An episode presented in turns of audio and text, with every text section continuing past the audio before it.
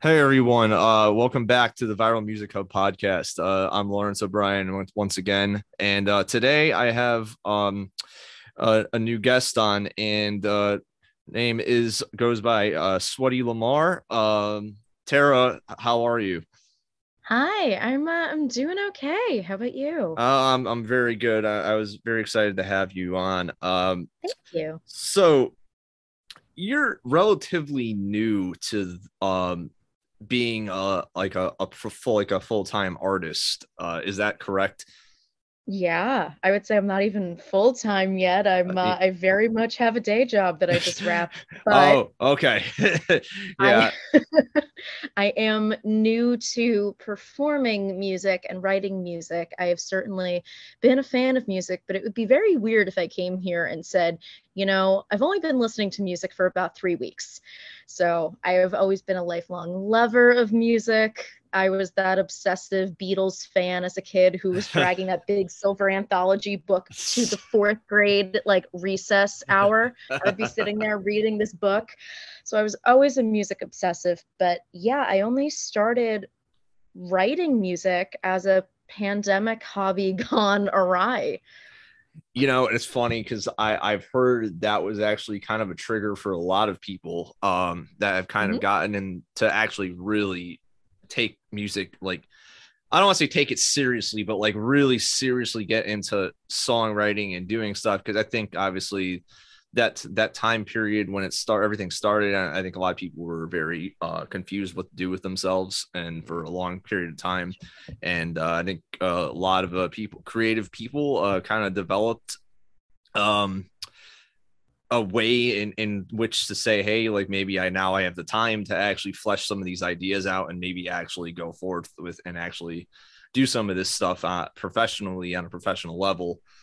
And um yeah. yeah so like you're not the first person i've heard that that said that to me. So i find that very interesting uh, that this is kind of this has kind of been an event for that has sparked a lot of maybe new musicians um interestingly enough you know a pretty negative event that is has actually actually kind of spurned on the more of a um a creative spurt you know and and maybe in this generation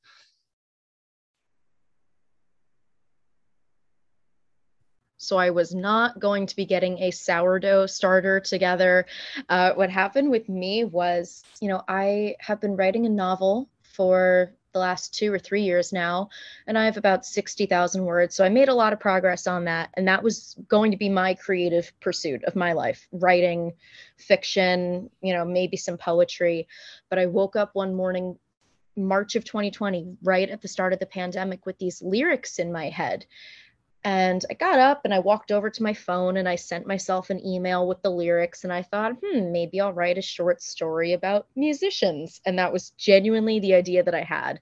Two musicians on parallel journeys who keep writing songs about each other and find each other again.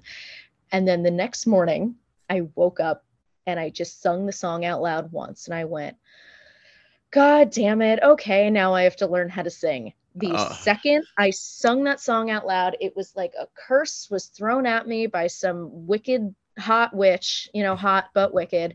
And she was just like, You are now cursed with having to make this music. And so I did. I started voice lessons pretty quickly. I very luckily found an amazing voice teacher uh, who has become a, a very beloved friend, Chelsea Freelander, wonderful opera singer uh, started watching a lot of videos, you know, like Andy Guitar on YouTube, like, hey, here's how you play this Buffalo Springfield song. and I bought a guitar because I didn't even have one here. I got an $89 guitar that has since fallen apart. The bridge is a mess, dude. Um, yeah, and I just started writing and, you know, learning how to play the guitar and working with friends of mine who produce and who are amazing engineers and that's how this nightmare started. Wow.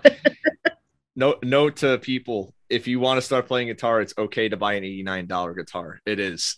Don't worry about it. As long as you get as long as you get started and learn the basics on that, it's okay. Yeah. You don't have to buy a thousand dollars guitar right off the bat. Like no, that's please, your second guitar. Please don't. Then you think yeah.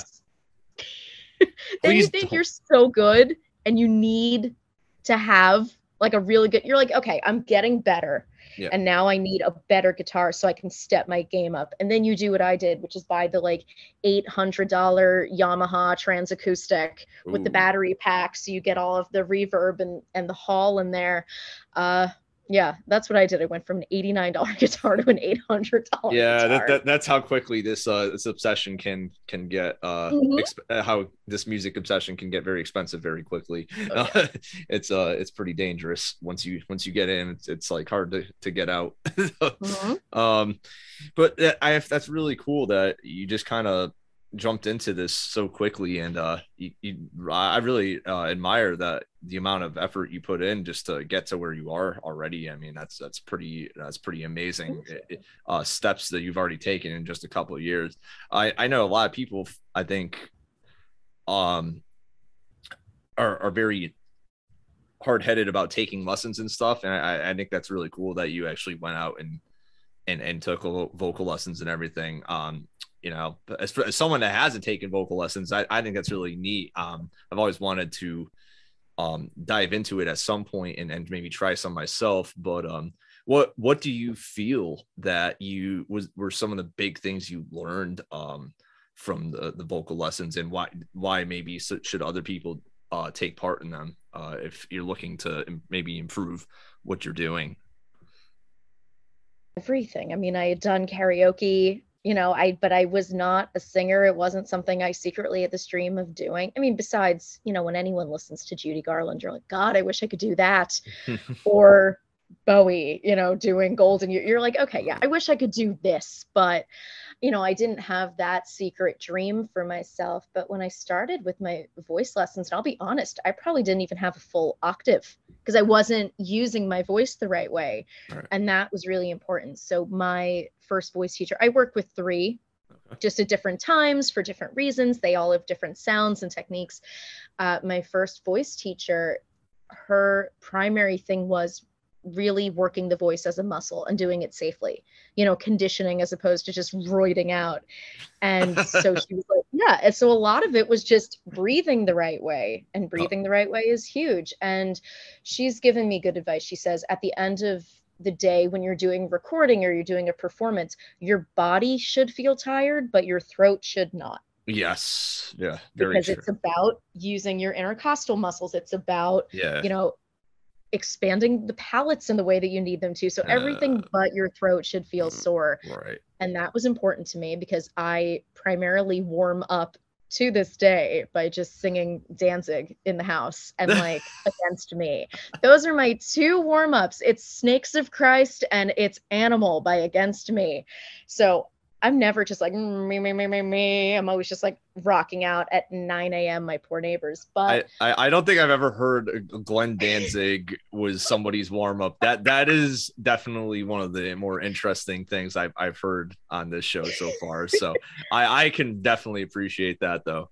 That's awesome. I sing him better than I sing my. I swear to God, I sing Danzig better than I sing anything I've written for myself. It's just by virtue of us both being five three Italians from Bergen County. There's just that kinship there.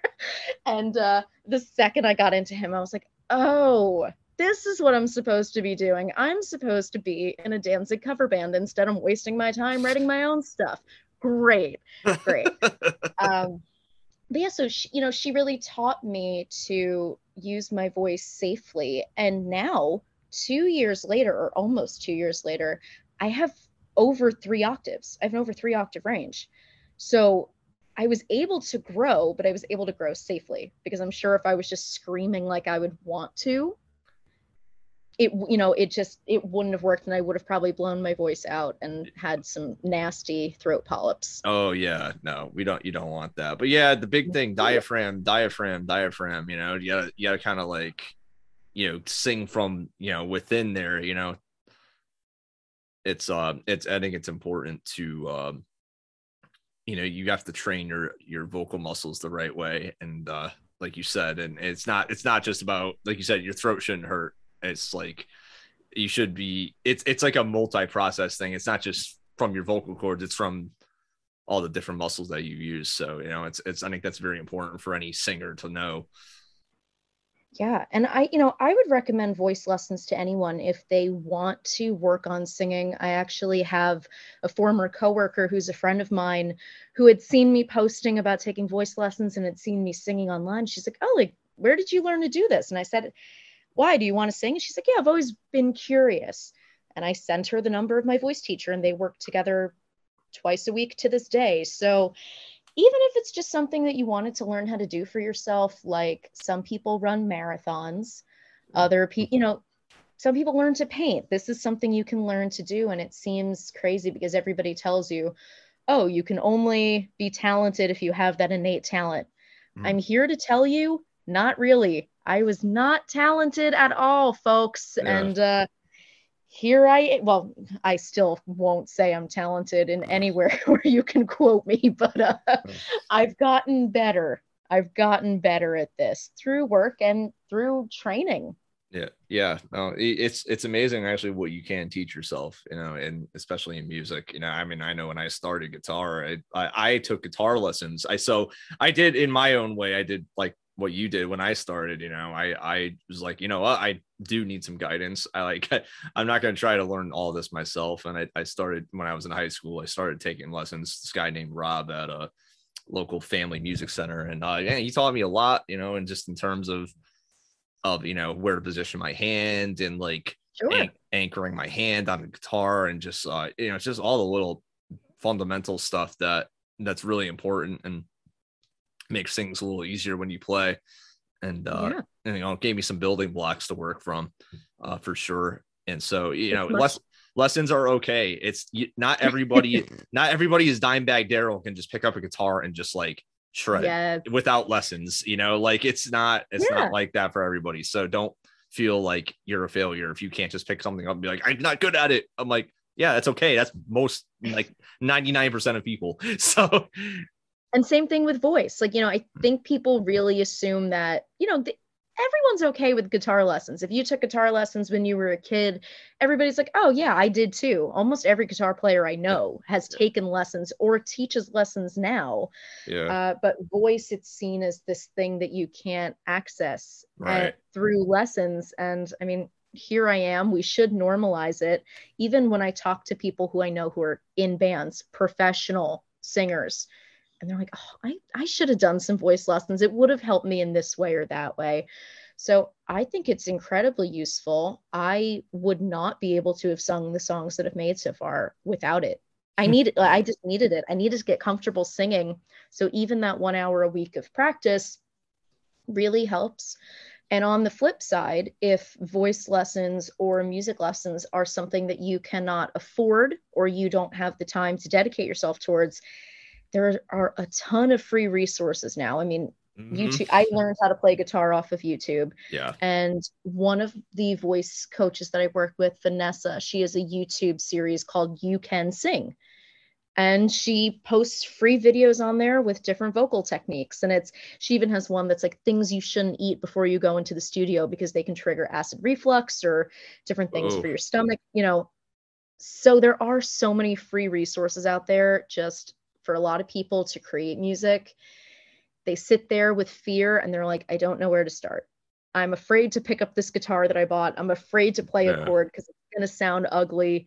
It's like it's going to. don't, yes.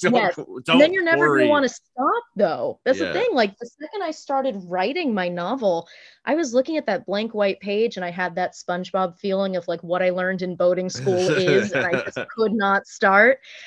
And then once I started, I was like, oh, I'm 40 pages in and it's been a week. Okay, great. Then I couldn't shut up. So there is a rush that comes from finally saying, no, I'm going to start singing. I'm going to start playing the guitar or the piano. And then you will not want to stop. I promise. Even if you don't think you're good at it, because you'll think that every day forever.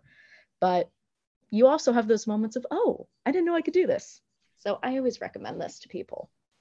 Just Now you're so you're writing novel and how you know so you've been like a writer for like a good amount of your life uh, was that something you grew up really enjoying to do like writing or is it something you dove into later in life i was always the creative supporter I was always the one who was championing my friends' creative works. So I hmm. had a deep passion for music, for movies, for books, for whatever media I consumed and loved.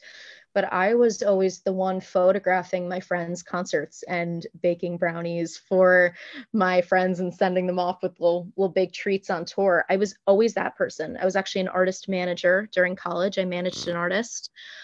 So I did not expect that it would be me. I always assumed I would be behind the scenes. And when people meet me now, they're like, I don't get how you ever could have thought that. I'm like, yeah, well, you know, I was raised as a woman in society. We're told, even the loud ones like me, we're told to be quiet. We're told to be the ones behind the scenes, fluffing up the guys. And, you know, my music, my local music scene as a teenager was entirely dominated by men and boys and you know, these are my friends' bands and like they played shows in my house and they named songs after me, but I was never the one singing up there alongside them. You know, I was running the shows at the local DIY venues. And so, no, it wasn't a part of my life. And even writing, I had wanted to write. And then I fell in love with a boy in college. And I remember it because it's this formative moment of my life. I was standing in the post office. I was running uh, an errand for an internship I was doing for a music company. And he was texting me and he was like, You're so funny. You need to just get up on a stage and do stand up or just do something because everything you have to say is so insightful. And now, yeah, granted, he was one of those like 30 year old guys dating a 19 year old. So it's like, how insightful could I have been at 19? But he was I guess I should take it as a compliment from the 31 year old. Uh, he was like, you know, you're so insightful. And I think that what you have to say is so emotionally truthful. And I remember this, and I wish I still had that text message to frame it somewhere because in that moment I said, oh, yeah, I need to do something like this with my life. And it took years, even from that point. I had wanted to start doing something. And I guess the story I had to tell hadn't come to me yet and who I needed to be to write and make the content I make now. I wasn't there yet. I wasn't that girl. Um, I started writing my novel in maybe 2018, 2019, because the story I'm telling in that novel is based on some things I witnessed, and those things happened before that, but not too far before that. So I was like trying to write while it was fresh. And I'm still in the process because you know, I want to give myself room to develop as a writer. I also really love to write outside of my house. So like if I can run away to the Jersey Shore and write down there or something, it it really helps. Again, there are a lot of economic and resource barriers to creation, and it's very disappointing. Very luckily, you know, I call my parents sometimes. I'm like, "Can I take a weekend down at your little shore condo?" And they're like, "Okay." And then I go down there and I write. Nice. But I'm lucky to have that not everyone has that yeah um i it's really fascinating because I, I relate so much to what you just said um i also fancy myself more of a person that's the support system and for a lot of people. And it definitely took many years for me to like say, okay, I'll, I'm, I'm, and I'm still, I think, in that process of, you know, making my own things is, is very difficult for me because I have a lot of, a lot of anxiety, a lot of confidence uh, issues where that I deal with, and it's very hard for me to put myself out there sometimes in terms of stuff like that. So, you know, for years I've been that guy where I I hype a lot of other people up, you know, and I like I liked, but I enjoy doing that because like to me, I think I get a, a, a rush of like endorphins from doing that. Like I get I get a rush from helping other people and like and like being support system for other people and and telling them, you know, hey, you're good and like other people should listen to you and and or see what you're doing. And so I I get that. I really do get that. And I think that's such a good like interesting thing for you to mention because like I think there's a lot of people out that like that out there. If you're that type of person, you know that doesn't mean you can't do it though you know like mm-hmm. you can do it you know it's it, but you could still do what you're doing too you know but that doesn't mean you have to be the person that's behind the scenes all the time if you don't want to be you know some people like that though it, and let's not get that twisted yeah. either like you don't always have to be the guy like you know and that, that's where we get some of our great producers from is that you know yes so, you know and i yeah. think i think that's you know another piece of the puzzle that we kind of forget about is like i think a lot of those people end up being really good producers because they're able to see you know things that that yeah. some of the some of the musicians themselves aren't seeing eh, from that point of view and you know i, I just think there's it's it's an interesting way to look at it as well.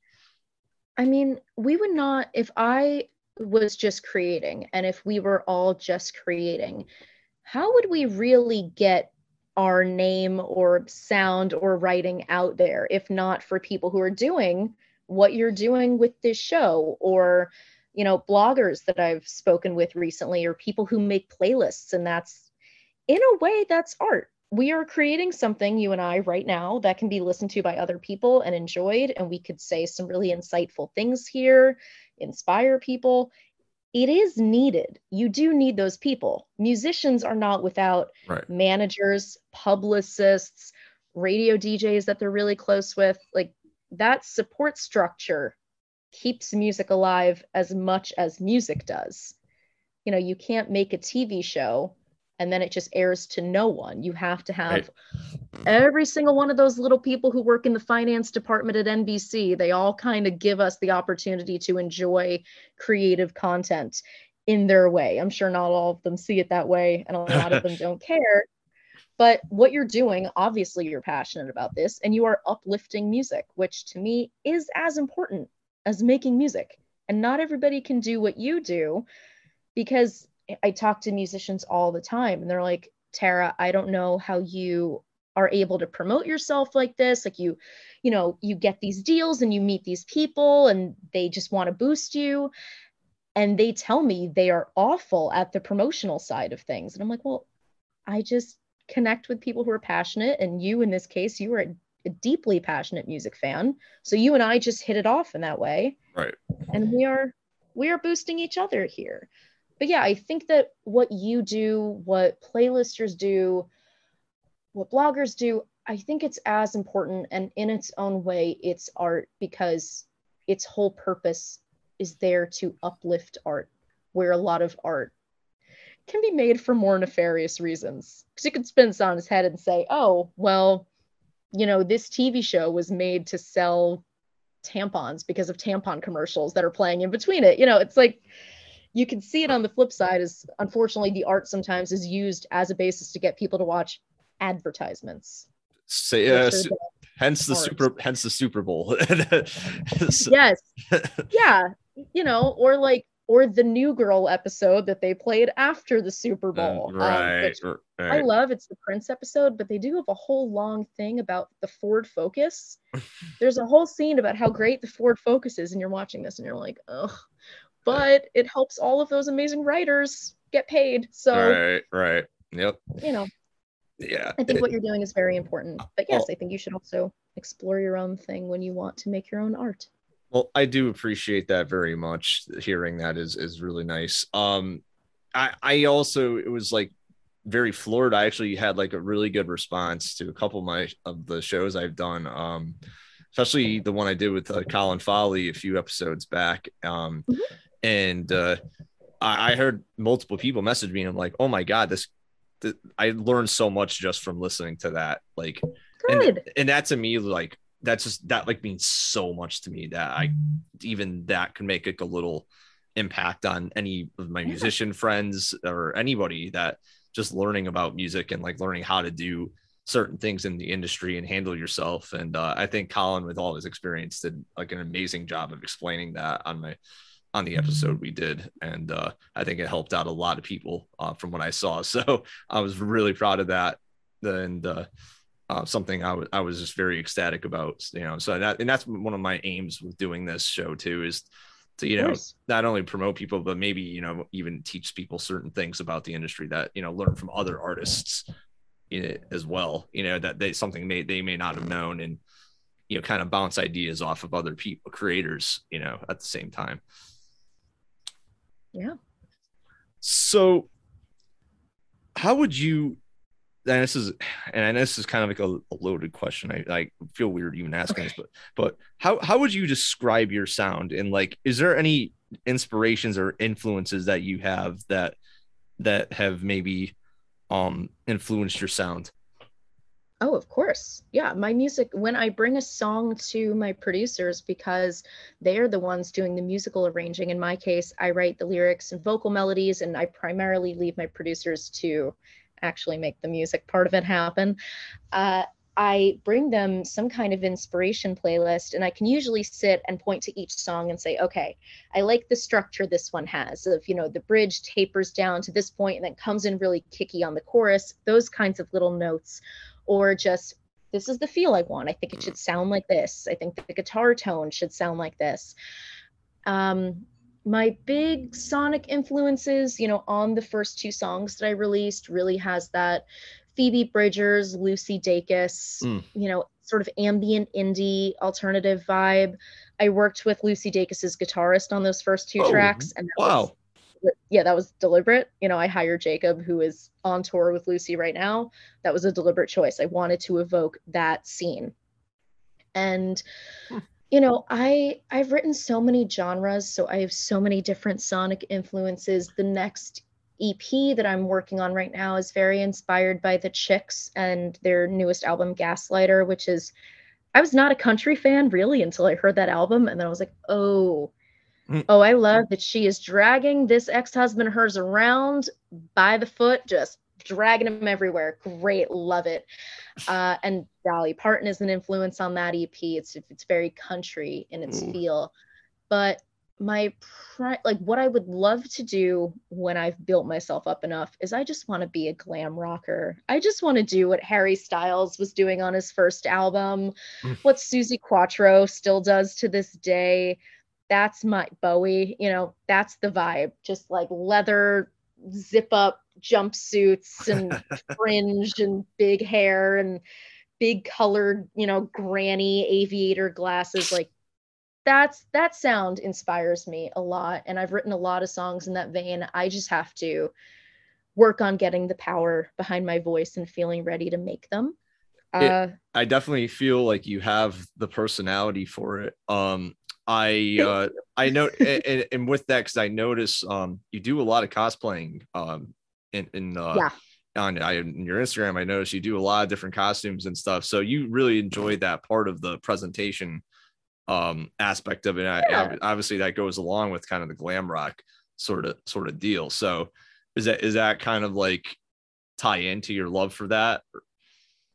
I guess so. Yeah, I um, I just liked cosplay. It's just something that fell into my lap. At this point, I don't do it at, you know, conventions anymore, but I take Halloween way too seriously. Even if it's a really niche costume that nobody gets, uh, you know, somebody winds up getting it. And uh, I, I always live for that. If I do something that I feel is kind of obscure and someone is like, oh my God, this, I'm like, yes, these are my people. It's just kind of seeking out my people. Uh, with this sort of glam rock look and that feeling i mean that's just who i've grown into over the last few years. Like i you know i have my skull rings and my t-shirts with the sleeves cut off and that's just who i am at this point. Uh obviously i don't wear the jumpsuits to the office but i also haven't been to the office in months at this point. Uh and then lyrically because you asked about my songwriting influences lyrically deeply, deeply, deeply owe a huge debt of gratitude to Max Bemis of Say Anything, uh, writing about stuff that is gross and stuff that is very graphically sexual, but not to evoke sex, just to be honest about the messiness of life. Uh, that was a that's a big influence, and you'll see it in the next few songs, and even in my first single, I have a moment where I'm talking about flashing someone in my living room and I had a couple people go, wait, is that the lyric flashing? And I was like, yeah, like people do that. It's it's a real thing in life. Yeah. Um, I think a lot of times musical content about sex is either supposed to be like a Doja Cat singing something sexy to evoke sex, mm-hmm. or it's not allowed to be talked about. It has to be kind of concealed, and there's that prudishness. And I'm like, no, we can all acknowledge that we have sex or fantasies or relationships have these things that you know get in the way and color them uh, so max really as a kid hearing things like wow i can get sexual too i was like oh yeah you can write about this it's it's fine it's real yeah. and uh, lana del rey another influence in that hmm. regard because mm. lana just talks about whatever the hell she wants to talk about um you know and the same thing she writes these beautiful songs like norman rockwell and she's writing you know she puts a little kind of pun in there. She's got the laurel canyon know it all. Mm. and she talks about this relationship with this guy who is a bad poet and blames it on the news. And i was like oh she's taking sort of these mundane stories about her relationship. And she's using beautiful lush music to give them this air of authenticity. Like hey you you can just write about your relationship and have it be an epic song. Not every song needs to be bob dylan's times they are a change you know it doesn't mm-hmm. have to be political or it doesn't have to be this or that. It can be important if it's literally just you or me tara talking about my ex-boyfriend and going into specific details. You know why not let my story shine? It's real. Uh and then anyone else I, you know, I was a Bright Eyes fan growing up. I still am. I, you know, I get very wordy in my songs and mm. in life. So Bright Eyes always a big influence for me. Never the same chorus twice. And yeah, I think that's mostly everyone. Big Elliott Smith girl. Oh, okay. Okay the, all the all the emo guys. yeah, I, I noticed. I noticed the trend. Way. I noticed a trend here. I'm like, oh. yeah, I was a sad, depressed high schooler, like most of us. And uh, I went for yes. like, for like the suicidal jock jams. Like that yeah. was that was my energy as a 16 year old, mm-hmm, mm-hmm. and that is still my energy as a 30 year old. yeah, I just listened to grunge music for like that's very much that was pretty much my way of dealing with it. so it was on the other spectrum of like sad. so, well, uh, we both shared Dave Grohl because yes. I imagine you were listening to Nirvana, and I was definitely listening to the Foo Fighters throughout all of high school. Yeah. So we share Dave. Yes, yeah. No, Dave Dave Grohl is is, is a good man. For that, that is for sure. um, so let's talk about this new song that you have out, Mysteries. Sure. Now, this is a very um this is a very sad song. um to say the least. Uh, um you don't view it that way. Uh, to me, that's no. how I see it, but maybe it's because of what I'm maybe I'm looking sad. at it. Maybe I'm looking at it surface level, you know, too much here, but See, it's interesting because I I've said to people, I'm like, this is one of the happiest songs I've ever written. And the way I see that, because I've had some people are like, oh, it's so sad. And I'm like, you are maybe not looking at the same lyrics I wrote because to me, the song is about finding hope unexpectedly. Mm. And I think a lot of people, as they've been listening, are hearing I ran through hope and I was without hope and I had given up on the concept of wonder and being odd. But as I say in the chorus, I couldn't be happier to be wrong that uh. there are these mysteries left. So it's not like, I'm so happy I found you, I love you. It's, hey, I was without hope. And, you know, yes, I have to be wrong in how I in how I had kind of hardened myself against the world to feel it, but ultimately it's a good thing to be wrong in that case, to believe that there's still some hope left and something I don't know that's out there and that life could become wonderful again. Yeah that's that's really great songwriting um it's um I, to me that's like that's like digging below the surface level. Um you know that's like because it's i i think like and I, I know i'm gonna sound like i'm on like old man yells from cloud like yells at cloud like here but um i feel like oh, there's a lot of um music being made now that's it's too much of like like th- this happened and there, it's just very like specific like um things that that people are, are singing about and it doesn't really leave interpretation um room for interpretation to people mm-hmm. and i feel like a concept that that you leave you have here it leaves room for a listener to interpret different things from it. You might have had a meaning to it but obviously people are seeing some certain different things from that.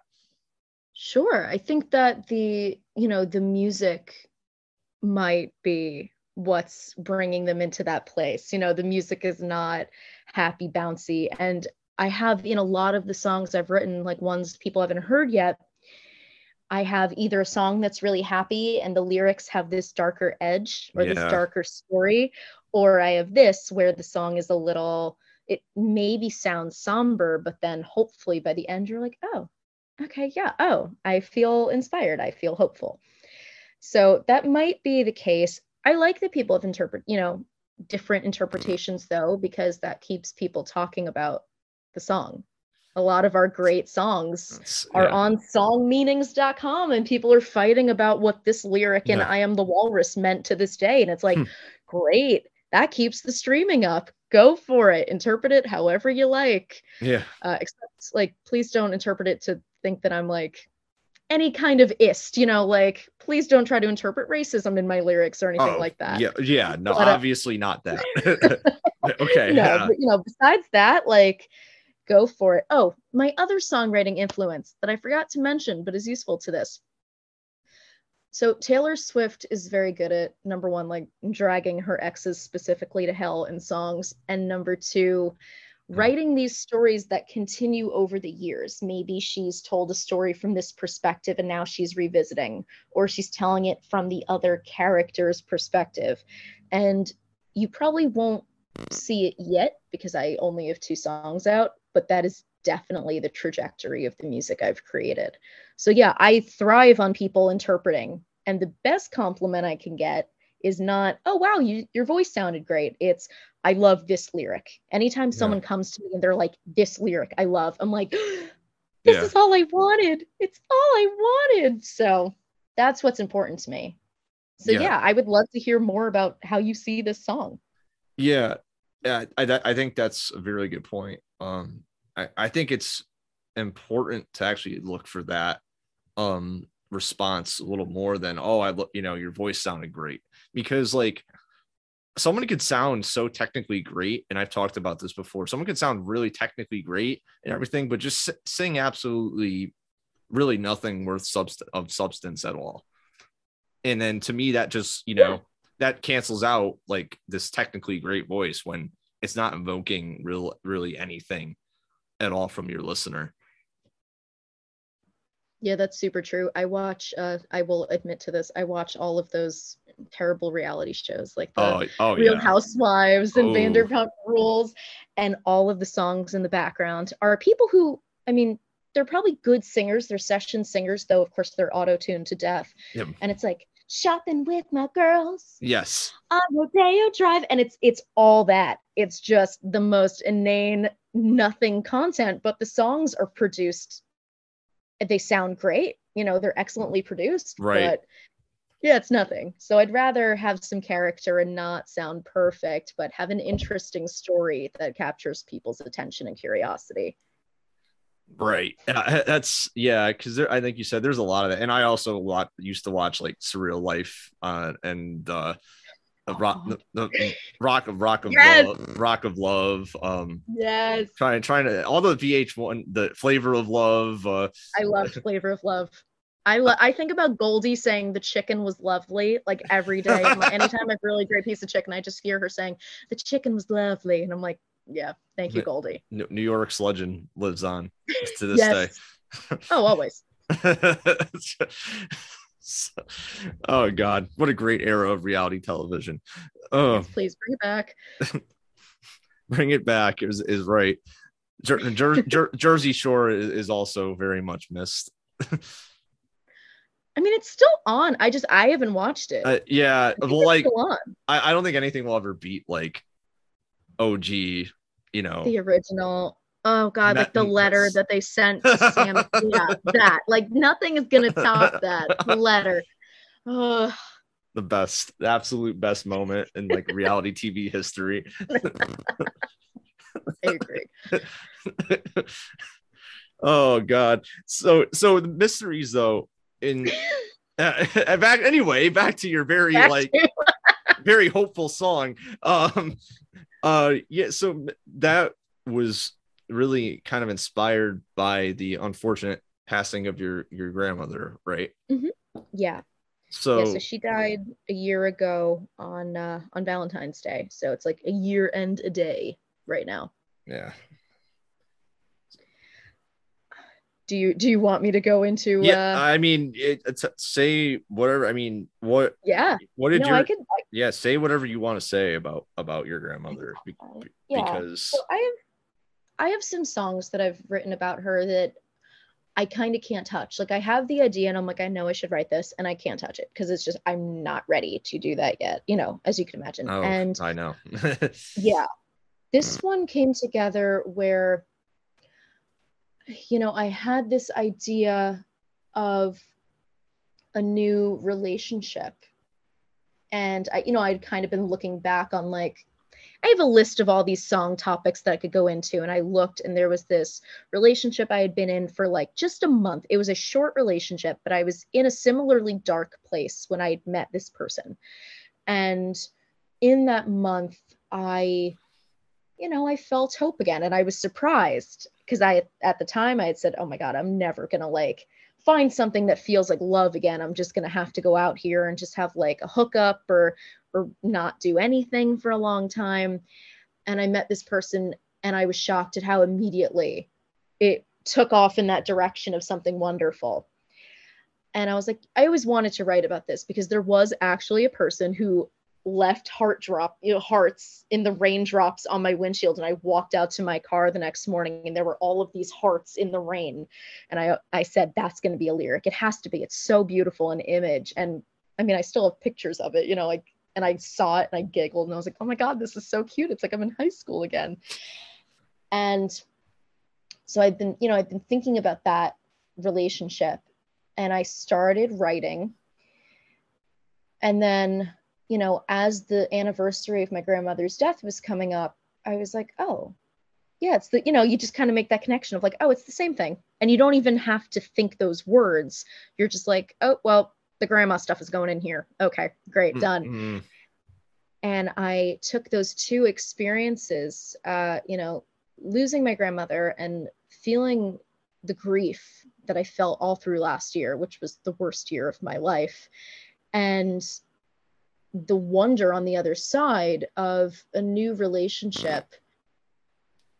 And I was like, oh, these are two moments in my life where I thought I had everything figured out. And I thought my worldview was just what it was. And maybe it wasn't everyone's, but it was mine. And I felt very confident in it. And I had to, on both of those occasions, go, what if I'm wrong? Mm. Like, what if my grandma really is sending me these little gestures of, of her connection? And energy doesn't die.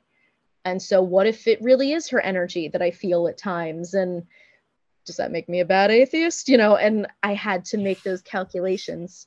Oh my god, that relationship. I, yeah. I, gosh, that like that. What you just said is just like I've literally had felt the same thing the last like month or so. Because yeah. With my, the, you know, unfortunately, my grandfather had just passed away last month, um, yeah. like a, a, month and a day ago, oddly enough.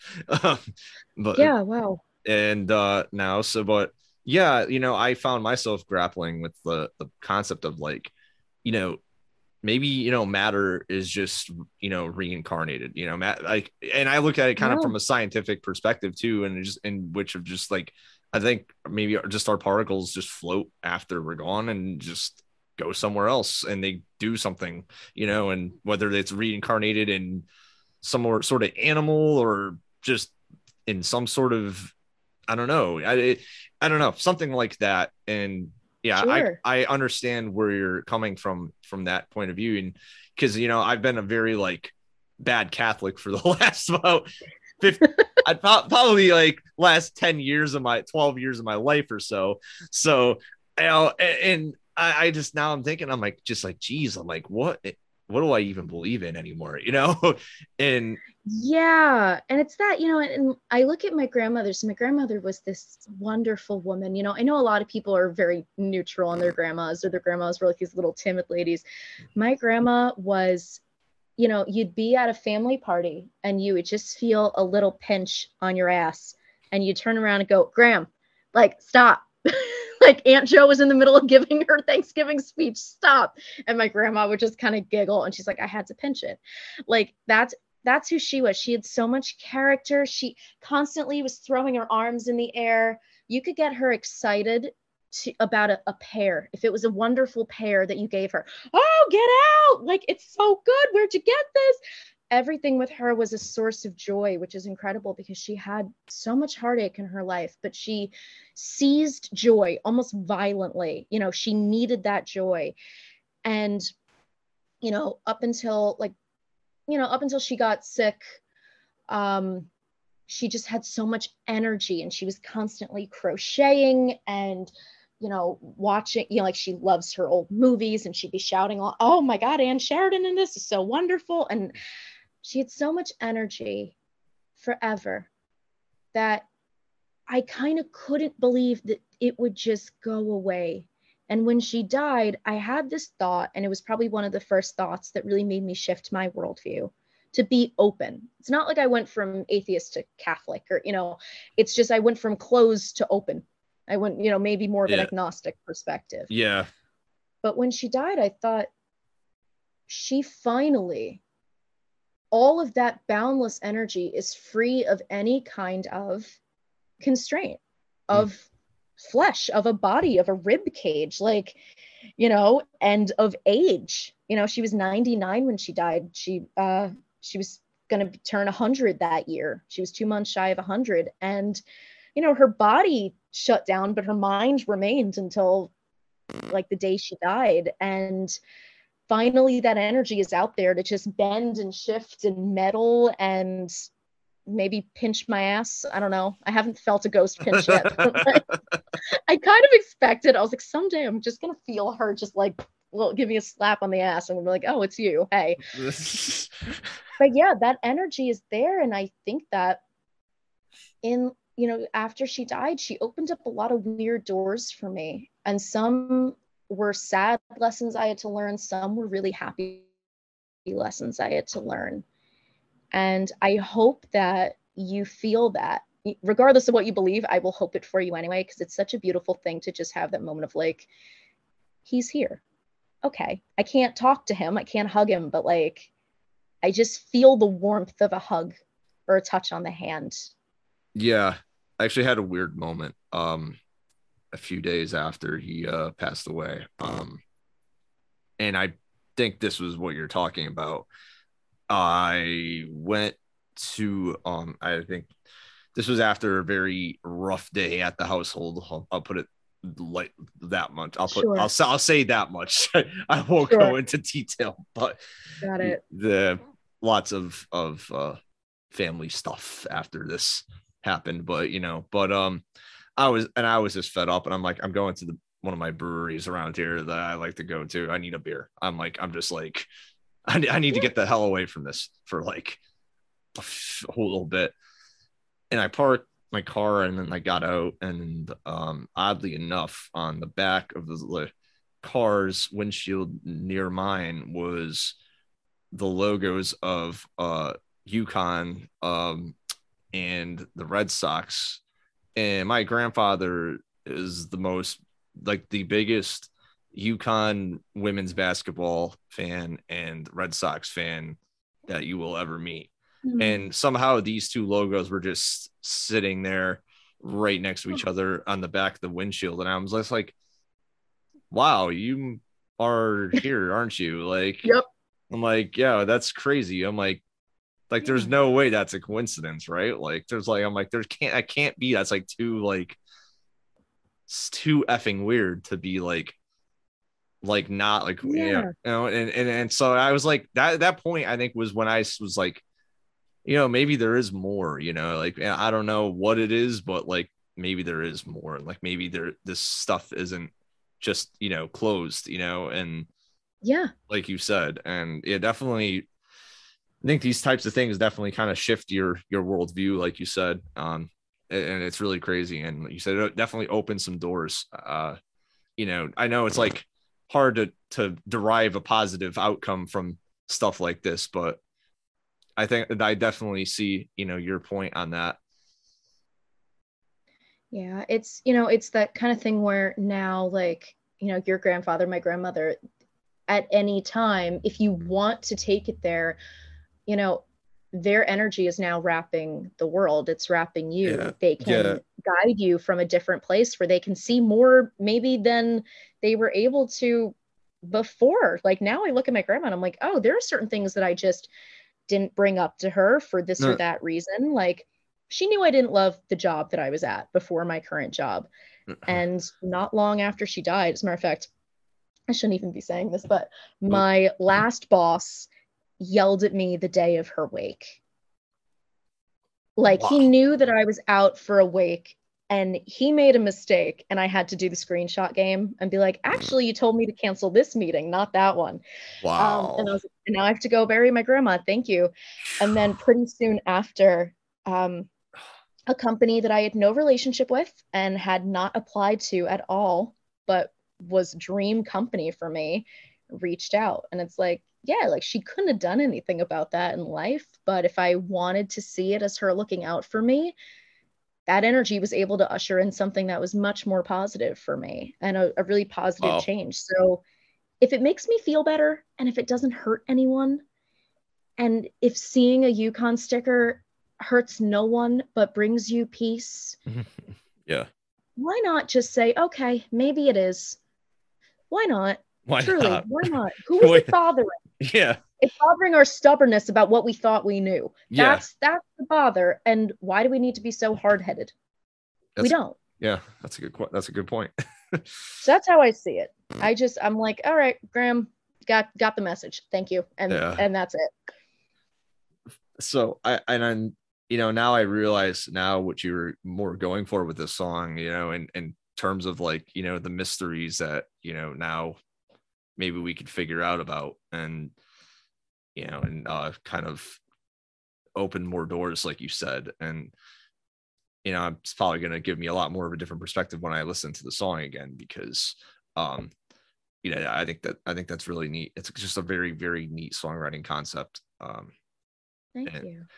and also like i actually really like that you put an acoustic version uh it, as well accompanying the the normal version or whatever you know the fully produced version or whatever you want to yeah. call it. But um yeah i actually really enjoy this trend that's been going on lately. And you're not the only one i've seen do this now and uh i actually really dig this. A lot of people are just full on just putting an acoustic version right next to um the the original version. And i like that a lot because i, I just find that stripped down versions are just my jam. Like I just love like stripped down versions of songs. Sometimes I just want to step away from all the production and just kind of sure. like hear the guts of the song, you know. And it, it also sure. it also helps someone like me that definitely has an auditory processing this uh problem. Uh, Got it. Where I have problems sometimes, like where I hear like the music, but in the production, but I can't hear the lyrics as well as I want mm. to, or vice sure. versa, or vice versa. And and I with acoustic stuff, I find I can just hear everything more in. And I don't get as overwhelmed with the sensory like issues and yeah I, you know I, I didn't even i didn't even think about that i'm i'm really glad that you know i was able to bring another option to you and i'm guessing a lot of my listeners who maybe can't handle things like synths or get overstimulated or whatever it is like oh. i'm i'm really glad because i i didn't even think about that the reason that i did the acoustics was because so on i have always been in love with you which was my first single my original intent was to just do that acoustic sound that you hear on the acoustic version of that song Mm. And then when I brought in Jacob, you know, Lucy Dacus does a lot of that synth stuff, even if you don't pick it up in the recording because of the way it's mixed. Mm. There's a lot of stuff to fill the empty room with her music. Uh, and it takes a couple listens to go, oh, there's like a really tiny clave noise in the background there. Okay. You know, it's a, she makes a really rich sound. And so that's what Jacob does. So he was like, oh, I have this like synth pad and I want to do some piano on this. And I was like, okay, so the song like snowballed to the point where it is what you hear. Yeah. but the acoustic version is always what I had heard in my head because the thought of that song was kind of the exact opposite of Mysteries, where I've always been in love with you is you wake up at seven in the morning, you just broke up with the love of your life, and you're sitting like on your bed and you just pick up the guitar and you just kind of start like singing. And that's all I wanted, just the feeling of a sad, cold light of day, crying it out moment. And Mysteries is you wake up in the morning and you turn over and there's this new person who you didn't know three days ago. Mm. and suddenly they've become something so dear to you. And you're in the cold light of morning but it feels like the warm light of morning. And that's that's mysteries. That's the opposite to me. So with the acoustic versions you get that simple you know it just lets you be in that uh, i've always been in love with you i pretty much only listen to the acoustic version at this point because when I sent that song to the person I wrote that song about, I knew he would value the acoustic version like I did. I kind uh of put that one out just so he could hear it. And I was like, yep, this is the one that you're going to like because you and I are the same in this regard. And this is how we hmm. like to listen to music. Boom. Yeah. Uh, I did it with mysteries as well because I wanted to see if someone picked up something different. And I think maybe the that version of mysteries might sound happier. I don't know. I would love to hear from people if it does or doesn't. But uh, i won't be doing it for every song. But these kind of ambient noise indie ones i like the opportunity of just taking the synths out and breaking it down into something that maybe someone could play in their own bedroom that would be really cool. If someone yeah. ever covered something i did oh my god. So yeah. yeah so that's that little option. Yeah. So don't ever do edm music because i won't listen to it. I i i wouldn't even know how to tell a producer to arrange it. I am working on a pop song. Uh it's going to be very different from anything you've heard. It's very carly rae jepsen inspired. Uh and i'm like how do i tell this producer how like because i wouldn't even know what chords i'm like are there chords on the sit like i'm not even going to know it's so difficult already, but i love that song but yeah, no EDM, but maybe a pop song or two in my future. Yeah, I I, I, I write every genre. I just I just, just can't I just can't do it. It just it feels like an assault on my senses. it's just what if I do a little acoustic version of the EDM song? Okay, then then maybe yeah, then that'll that'll work. Like just a little capo noodling on the drop. You know?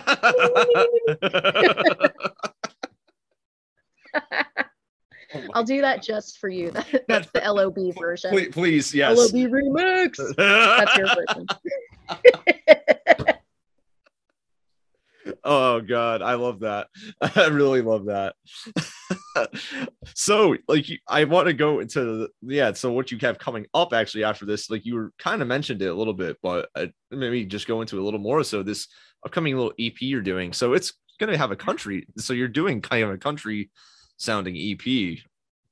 Yes, which surprises everyone who hears it because they're like, again, you're like the against me, like Mrs. Laura Jane Grace written on all of my like binders uh-huh. in college. Like that was me.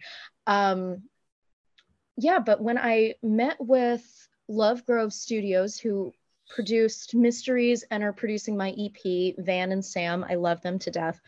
I met them. I had a meeting with Van, and he was like, okay, you have 50 songs that you've written the lyrics to, and you have the vocal melodies, and I get that. We need to start somewhere. And I just yeah. kind of had that executive dis- decision dysfunction where I was just like, what do I pick? Oh my God, like it's uh, so important. country. That's what I did. I said, well, I have this sequel to Jolene that I wrote from Jolene's perspective.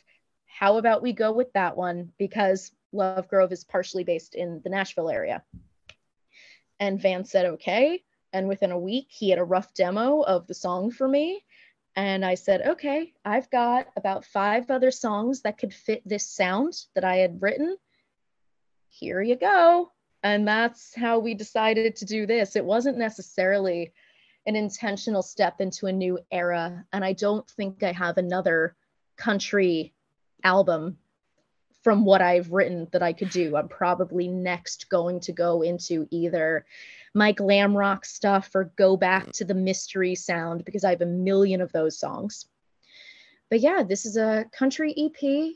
The first single is a sequel to Jolene. It's called Abby, I'm Sorry I Stole Your Man. Hmm. It is from Jolene's perspective, and she goes to the Dolly Parton character, who I named Abby, because I didn't want to be too gimmicky. You know, I didn't want to be Dolly. I'm sorry, like too gimmicky. Yeah, yeah, right.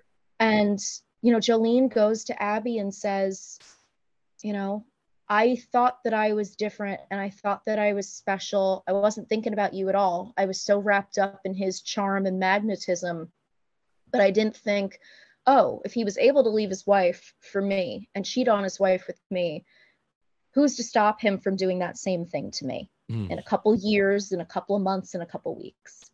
And that's the narrative of that song. And I've seen that happen with people in my life who had affairs or who were you know the other woman or the other man and then that person cheats and they're like what the hell happened? And it's like he he just did it again. That's all. Like yeah. the guy just did it one more time. That's it. He's not going to change.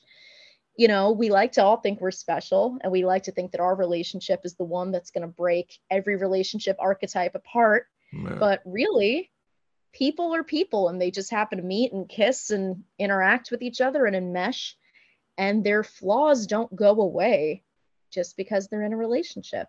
So Jolene learns a hard lesson. And uh, I thought that was an interesting story to tell. Most of the songs on the EP are about infidelity in some way, mm, whether it's I cheated, they cheated, you cheated, I saw these people cheat. It kind of wound up being that because I know that that's big in country you know, you have Kitty Wells singing It Wasn't God Who Made Honky Tonk Angels. You have Gaslighter. You have all of these songs about, oh, you know, she left me for another man. And that's what came out of my head. So it's a collection of infidelity stories. Oh, wow. Um, yeah, I can't just write again. I can't just write like what Bob Dylan was writing about. I wish I could you know, but I'm also like, I'm just like a white woman. Do I really need to be writing like protest songs? Like, is there anything mm. where my voice is going to be more necessary than someone else's in a different group mm. with a different kind of lived experience? Probably not. So I will leave those conversations to be boosted by me, but led by others. And I will write my little songs about men and their cheating hearts. Hey, listen. I mean, it, it's it's as good it's as good as a concept of any to write about because there is a lot of questions. You know, infidelity. I think raises from a lot of us, and the whys and the and the whats and you know and the who's. It, it's a it's a very confusing concept, one that I've had to grapple with since I was a kid. Um, I'm not going to go into too many details about it, but mm-hmm. um, you know, it, it has affected me on a personal level. Um, from a very young age, and um, you know, and it, it's it it's hard. It's a very confusing concept, especially for like a nine year old kid to like like process. Yeah. You know, like at that point in your life, it's it's very it's a very confusing concept. I I, I actually would like to see a song written from that point of view. You know, of of a of a of a young person. You know, dealing in that situation. I think that would be pretty fascinating uh, because I think people kind of forget that that point of view. Uh, Part of it. I think that's I think that's your song to write, my friend. I think that's that's a good idea. That's your that's a story I think that you might need to tell. I find that I find that very interesting too how people are affected by it. I can tell you that I wrote a song and I'm still debating making it because I started working on it in the studio so long ago that I've kind of started to hate it. Mm. Uh, it's not one that's come out yet, but it was a song about how uh, someone I loved very much, and it's you know it's a true story. The song, someone I loved very much, got rip roaring drunk and wound up inadvertently, accidentally confessing the affair they were having, and the entire friend group was splintered because of this. And i saw this oh. happen because i was hearing it from both sides of things. And i i was weirdly involved. Like most of the people who were most deeply hurt by this probably didn't even know that I was getting called by everyone else like oh my god I don't know what happened and like can you believe this? And I was kind of witnessing this from the sidelines and I was like oh this is a story okay yeah. so I you know obviously I didn't put any identifying details into that one yeah no right right yeah I'd written this song about how like people's lives are blown to smithereens by this sometimes you know sometimes it's like oh you were dating for a couple weeks and i found out he was texting someone else and that's the end of things hmm. other times it's a kid or you know yeah, family friend, members yeah and, friend groups like you yeah. said too yeah, that's that's another that's a very other interesting Huge. concept that you know it could really just completely blow up a con- to- total of friend group you know it, it just uh, yeah. people just end up going different ways you know sides are taken and and just uh you know pin people to stop hanging out and it's it's uh, it's you know that collective is just sort of broken on impact and yeah it's, absolutely it's, and i think those stories are really interesting and i think it's a topic that you know i primarily write about relationships that's what calls to me most in what i write lyrically, different aspects of relationships. And I always say that when I have had a relationship with someone, as I'm looking back and telling these stories, each partner is like a sheet of glass that I drop to the floor. Sometimes it just cracks in half, sometimes it splinters into 5,000 pieces. So I could write 40 songs about the same person and all exploring different concepts. But yeah, you could treat infidelity as I'm hoping to do with this EP. Yeah as a sheet of glass that splinters into five or six songs and each one is a different reflective view of why people get into these situations sometimes they like being in these situations hmm. sometimes you know it wounds friends sometimes it changes a person like the person who was cheated on's life for the better you know they're able to break out of it and enter a right situation or relationship and uh yeah, so I'm hoping to explore that with this EP. I think that you have a hit on your hands with with this concept, and I would love. To, you're right. I would love to hear a song about that because I, you know, kids don't get to write their heart very often. You don't really yeah. get a lot of nine year old guitar prodigies who are putting out singles, no. but as yeah. an adult, for you know, for an adult to write this song, let's say if you wrote it and then someone else hears it and it speaks to their inner child right. who was in that home and knew that story how healing that could be and that's what we're trying to do here right music yeah. is supposed to be the thing that heals us all yeah right yeah i tend myself with like when it comes to just songwriting stuff um i tend to just write down random thoughts i have or things i'm really angry about um, yeah. it, sure. I, I'm very I'm very bad at writing about relationships because I haven't had many of them.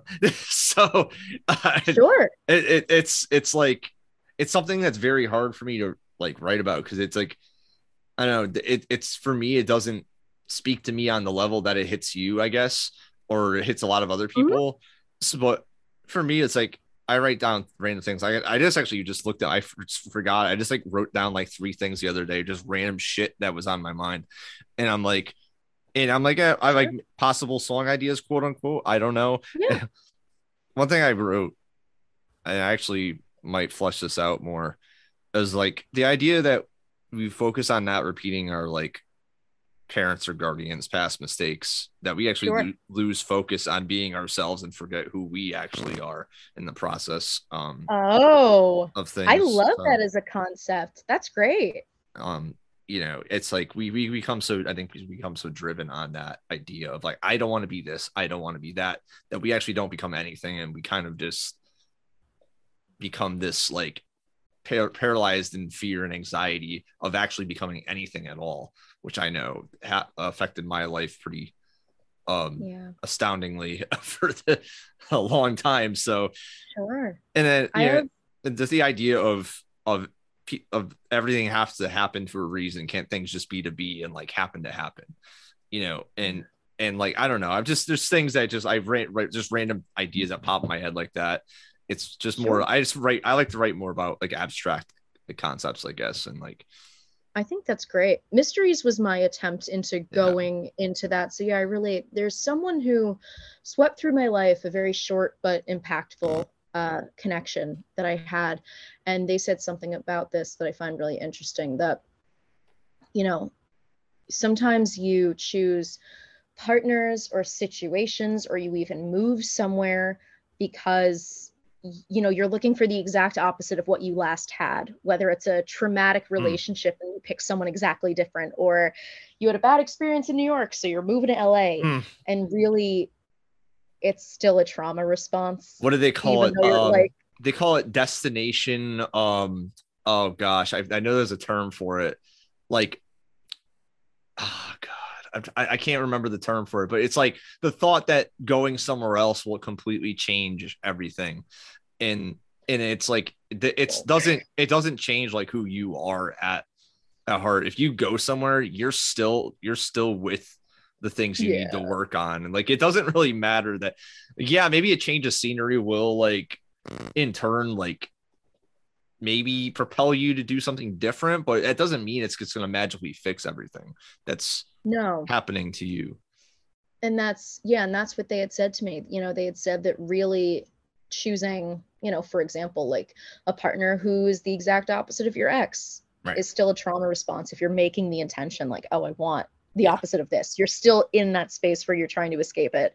And really, at some point, hopefully, in your work that you do to heal, you will be free and just make choices based on what you want. So what you said just super resonated with me because yeah, we a lot of times we do that. Oh, I don't want to be like my mom. I don't want to focus on these things so much. And eventually maybe it becomes at the expense of something else. So yeah, I think you should write this song. yeah. I will look at your lyrics if you want to send them to me. I will help however I can. I think it's a great idea. Yeah, gladly. so I'm gonna move on to some some like non I, I don't know I guess non music questions like some like different um things. So like what are some of the main things you like to do away from music? Or like you know things that you like to recharge to do like away from music and kind of like sure. So uh, i you know, before the pandemic, I was at live theater constantly, whether it was musicals, plays. I'm starting to get back to the point where I'm going to see live theater, which is very exciting. I'm supposed nice. to see The Music Man on Thursday. I'm very excited. Um, I cuddle my cats to an unhealthy degree. That's something I do. That's it. Simone. Simone is sitting on the bed with me right now. She's being a very good little uh, oh. kind of a little, str- you know, she's a little stress ball during work. You know, I just mm-hmm. pick her up, I give her kisses, I put her back down. Oh, um, I, you know, my I told you my my dumb pleasures of just like watching the Real Housewives of New Jersey. Um, and I'm very lucky to say that I have a lot of friends of different friends in different locations, friends of different perspectives. Um, you know, and I really just take a lot of great pride in having conversations with people, having conversations with my friends, uh, which luckily we can do with this phone. And throughout the pandemic, of course, what else could we do? So I was constantly texting and making new friends on Instagram, like you. I'm hmm. still doing that to this day, connecting with new people. Uh, and I like to read. I don't know. I don't know what else to tell you. No, no, no. No hobbies that are like so so crazy. You know, I take my singing lessons. I read. I watch my crappy TV like we all do. Yeah. Uh, occasionally go on long walks. Like that's about it. Podcast. What, what books are you, what books are we reading lately? I am reading Vladimir by Julia May Jonas right oh. here that I have. Oh. Um, I like books about really screwed up women. Anytime it's like you know, uh, there's this line, it's like a meme that's going around on Twitter now, and it's like, I support women's rights and I support women's wrongs. Oh, and yeah. I, I very much, anytime I see a book where it's like a woman who's obsessively stalking her ex, or like a woman who plans to kidnap her, you know, her crappy coworker's goldfish and hold it for ransom, I'm like, yes, please. Yes, please putting this on my Kindle, going to Barnes and Noble and picking up this book. Yes, please, because that's what my book is. Like my book is about a woman who gets wrapped up in a really messy situation. Uh, and it remains to be seen if she learns from it. But yeah, I'm reading that. Next up, I have. Oh, this is a fun one. Um, this is an oral history of the Josie and the Pussycats movie. Wow. Uh, this is by Russ Burlingame, who is like as big a Josie fan as I am. Uh, Josie was a deeply, deeply formative movie for me. It is, first of all, satirical masterpiece, but second, I would kill to sing like Kay Hanley, and I would mm. kill to have all of the costumes that they had in this movie. So I'm very excited to get to that one next because, like, I flew out to LA to see the 15th mm. anniversary concert that they did for the movie. Like that's the level of fandom we're dealing with. I went to LA, wow. my least favorite place in the world. no offense to people who live there, all offense to the smog and your imported trees and your terrible public transportation system. All offense to that. No offense to the people who live there. Some of my best friends live in LA, you know. Um, but yeah, so I flew out to LA just to go to that concert. And it was wow. worth it. It was so worth it. Wow. That's what I'm reading right now.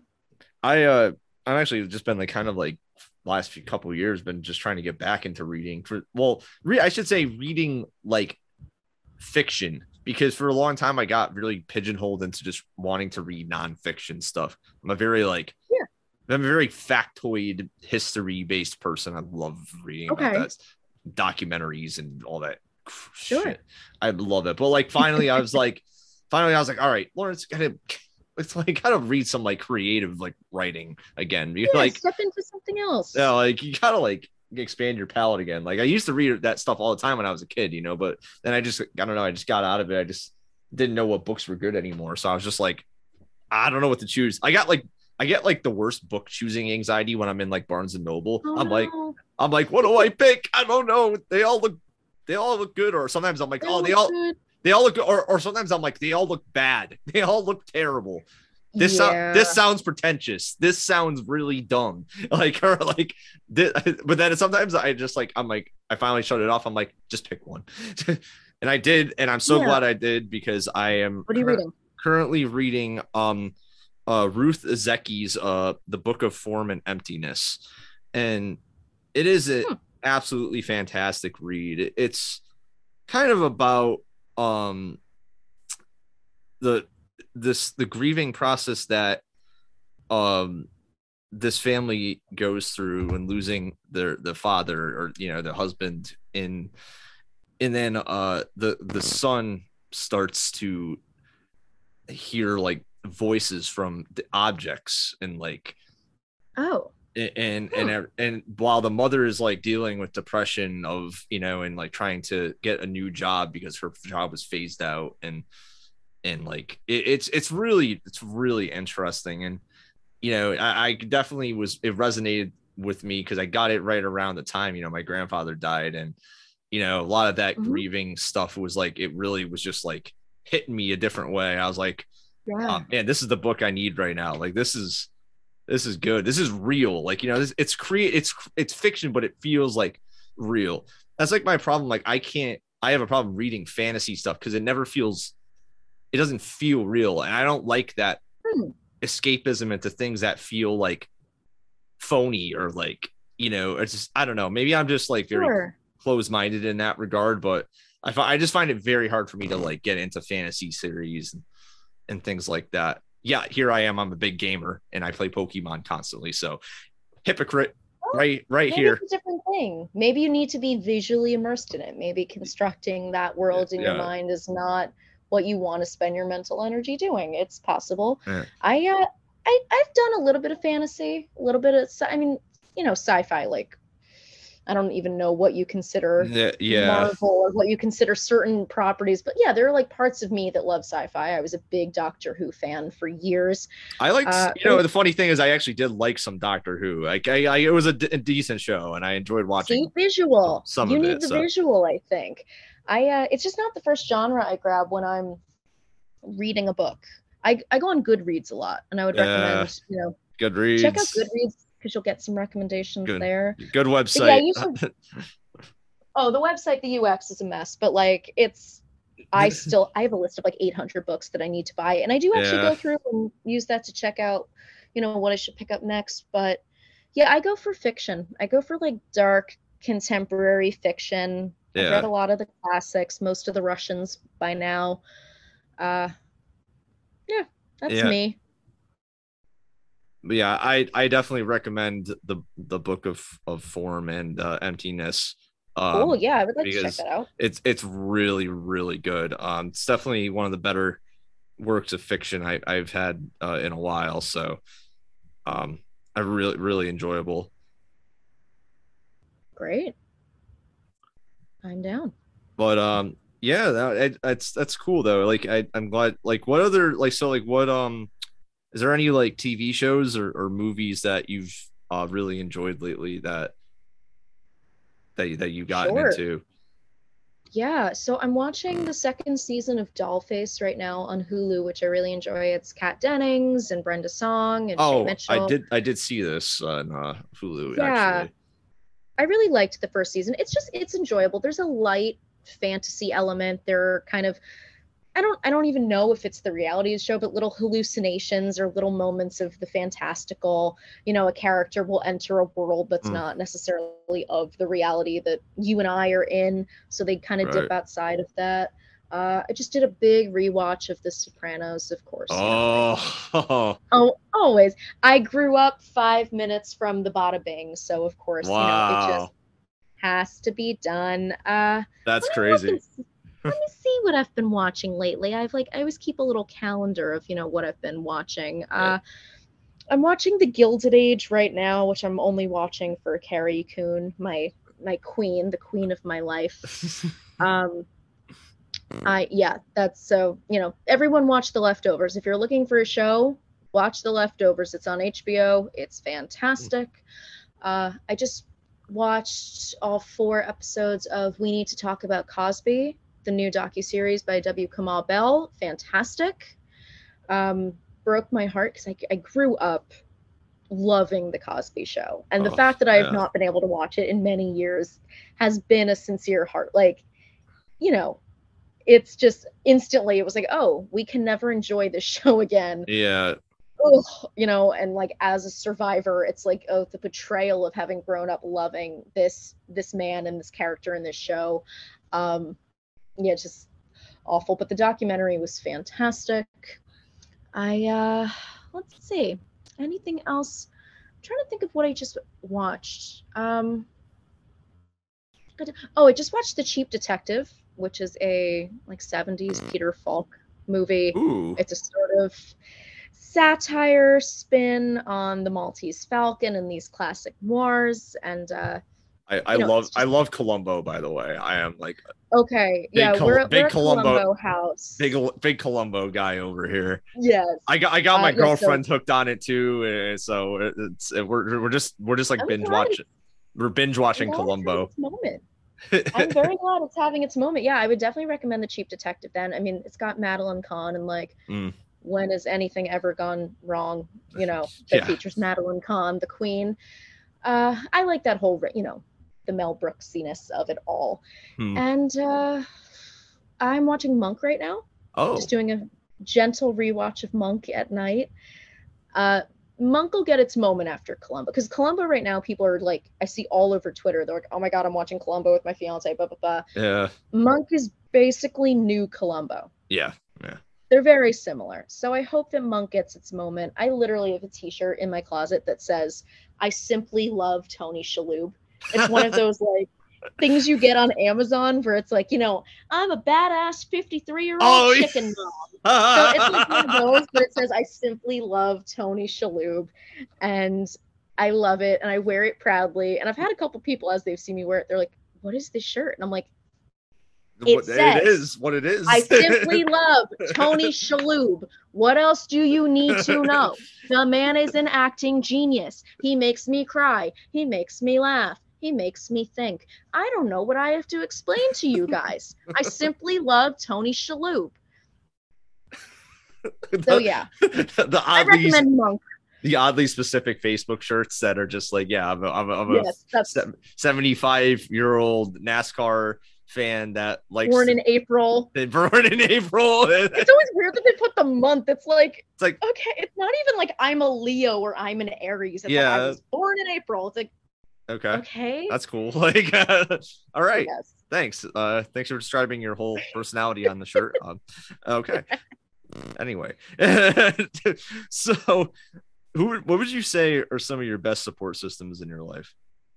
Oh God. Um, my three best friends are wonderful. I'm so lucky I have them. I have Matt and Erica and Catherine. Shout out to those three. My, you know, people I can go to with all of my trauma. They are just the willful recipients of all of my trauma dumping, uh, and I thank them for that every day.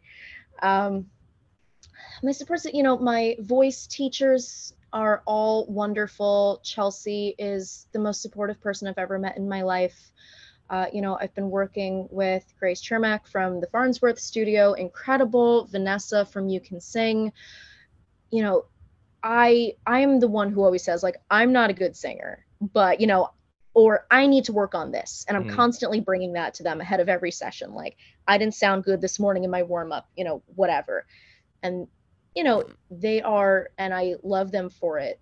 Realistic about what I need to improve, but they they do it in such a supportive way. So you know, in my life, it is just nice to have these cheerleaders, and they're all in groups of three. Weirdly enough, Hmm.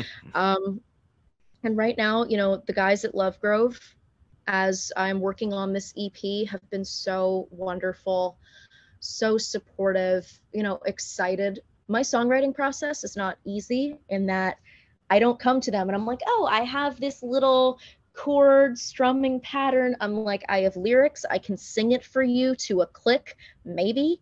And I have these three songs that it sounds like. What can you do? Mm, And if you listen to mysteries, my hope is that people wouldn't realize that. They would just hear it like they hear any other song.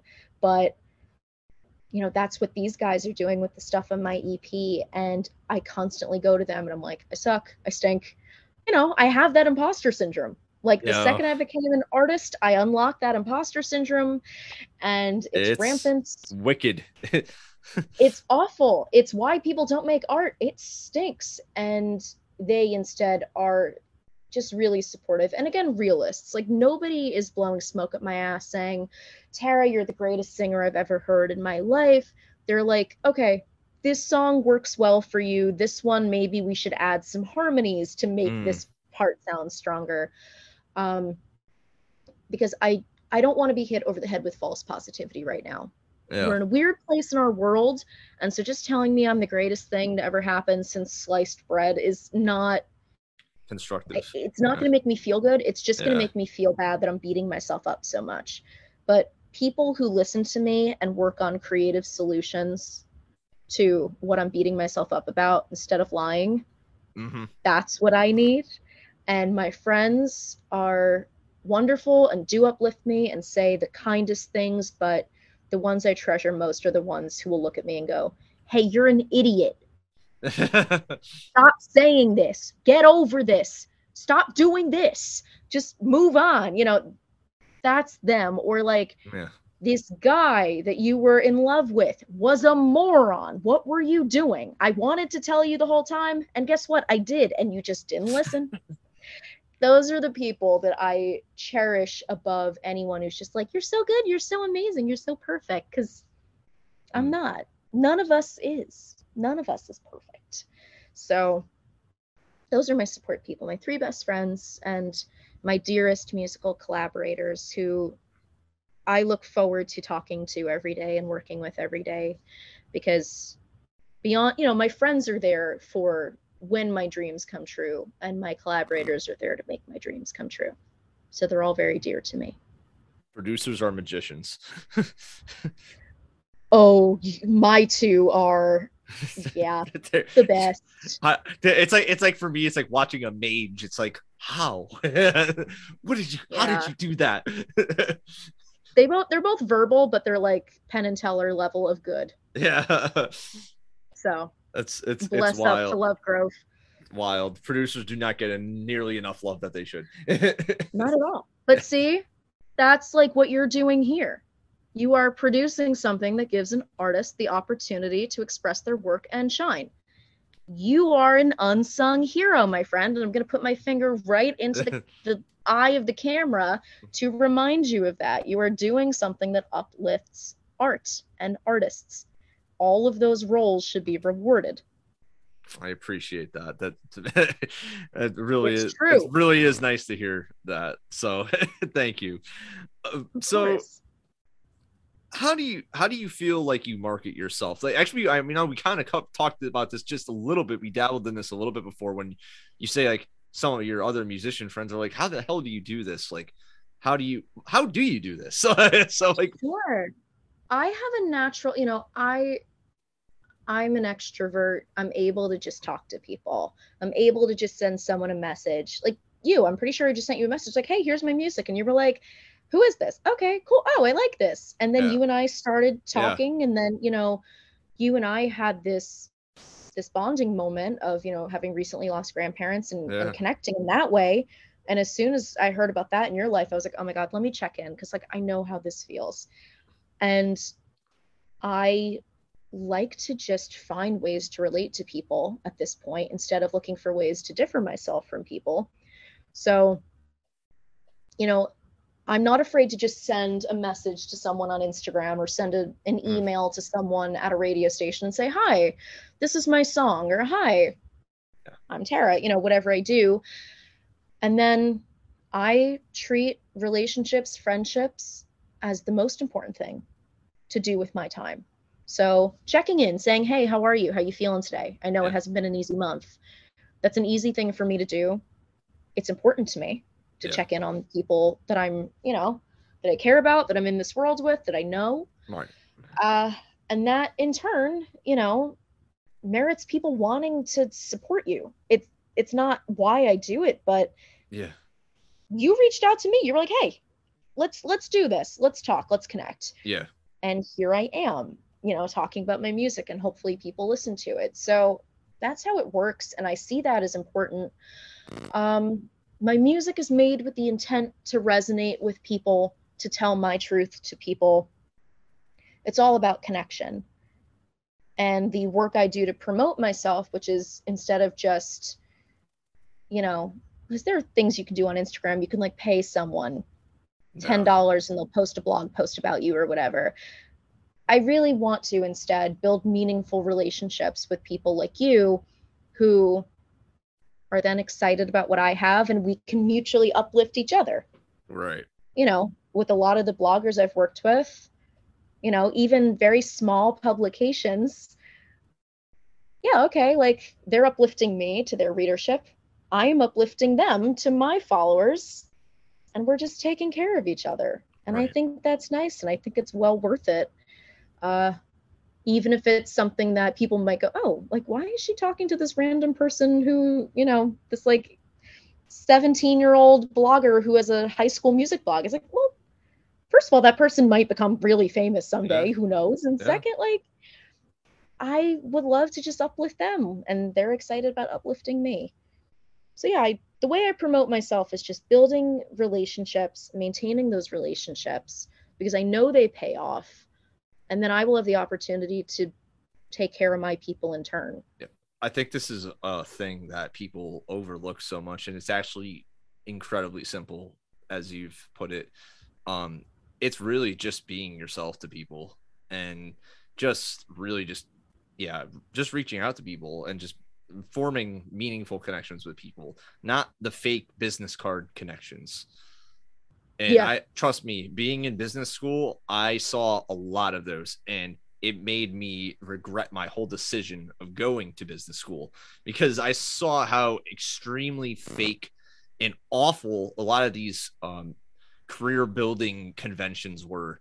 They, they're all transactional It, it is Yeah. the most fake, disgustingly fake um, amount of human interaction I have ever experienced in my life.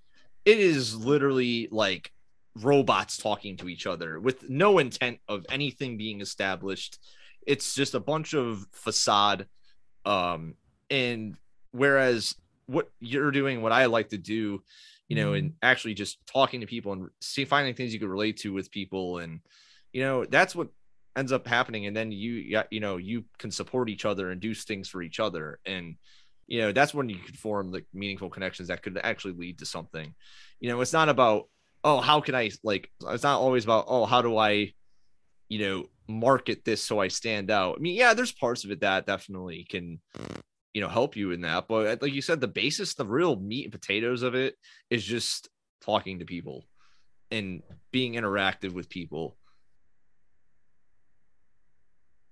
Like in my in my day job at one point i was being sent by my boss to networking events mm. and i was the one pitching the company's services and that's how I learned that I'm good at networking. I didn't really know that I was like, oh, a networker, but yeah. apparently I'm a, a, master networker. And uh, what people would do is they would like call my boss and like, oh my God, your assistant is so great. Like she actually was a real person who asked me who I am besides just, yeah. oh, what do you sell and what can you do for me? Right, right. And that's that's important. People just want to like people just want to talk about what they care about. So even if you're there to sell office furniture, but I'm like, oh, who is that picture on your necklace or what is that name on your necklace? And they're like, oh, that's my daughter. And it's like, oh, tell me about her. I'd much rather hear about your daughter than the office furniture you're selling me. And you would much rather talk about your daughter than about office furniture. And then we keep in touch as real, genuine people. And if I need to get a couple of desks, I know who to call because then you're my friend. And that's I guess what I was able to translate into the marketing I do for myself as a musician, just getting to know people. You and I had a really special shared tragic thing to talk about together, but that's something that you know you can reach out to me at any time to talk to you about and I could probably say, "Hey, like you know, how you doing? I'm kind of feeling shitty about this anniversary or holiday coming up." And it's that we have in common. We have music in common. Yeah. The fact that we both have things that we want to promote and get people to listen to feels ancillary to me. Right. Right now, you and I are having a conversation. That's right. more important to me. And I think people do see promoting themselves as grabby or transactional, and they're not framing it as just the chance to get to know people. Right. Yeah. And I hope that they can and say, oh, you know what? Like, yeah, it'd be great to be friends with a bunch of DJs. They can just share new music with me and then in turn when i have one to send to them they'll play it right but i i'm meeting someone whose whole job it is to curate music that's cool they'll tell me what to listen to that's a great thing to have that's not me getting money or me getting yeah. famous it's just oh this is a cool person to have in my life right but yeah it's it doesn't have to be scary also i would recommend like getting a really good biography together, something you can just copy and paste an email to 100 people. Mm-hmm. Uh, and another tip if you know a college student or you find a college network of young kids who are learning how to do comms and PR, and you have some money to spend on PR stuff, bring them in as like an intern. You know, a lot of these kids are looking for ways to build their business relationships and, you know, put together press sheets and what better way to do that than for a musician who's actively making a product to sell. And it's not just like a, a capstone project in their class in theory. So you know find uh, opportunities to bring people in. And uh, you know if, if you have the resources to that's great bring on like an intern for a couple weeks do that as a project and work with that person on sending out pitches I love that idea. I, that's actually really cool. I never even thought to do that. So that's actually a very, very cool and neat idea that could really actually help some younger kids too, the college students in, in the process. Yeah. And yeah, that's that's really neat. Yeah, it's it's like being grabby. I think is just it's just not the way to go. Um, you know, in, in terms of, of, this stuff. Uh, I I actually dealt with this actually already with my show, and, and I'm not gonna name any names here, uh, and, sure. the, and the purpose of being, you know, not a jerk or anything, but yeah, I had I had a, a certain someone basically email me their resume as to speak of how many radio shows they've been on and like how many appearances they've made and what they've done Hmm. their entire music like and, and no relationship established basically and then i was like okay well you know when i have time i'll try to read it you know but it's it was like literally just like a wall of text of just you know words Here's what I'm good at. Yeah. and, and is- it, and there was no attempt at facilitating any sort of conversation. It was just like, here we go. And then I was asked subsequently, when are we doing the podcast? Mm, And yeah, see, it didn't call to you. it switch- didn't call to you. Way to that switch was turned off very quickly. Um, Yeah. uh, that to me signifies you have no real intention of like wanting to have a meaningful conversation. You just want to have a copy paste interview of Yeah. yeah. And I just I don't know. And to me, it just didn't rub me the right way. Um, Sure. and I and I think that's a good lesson on what not to do when um doing things. It's you know sometimes you.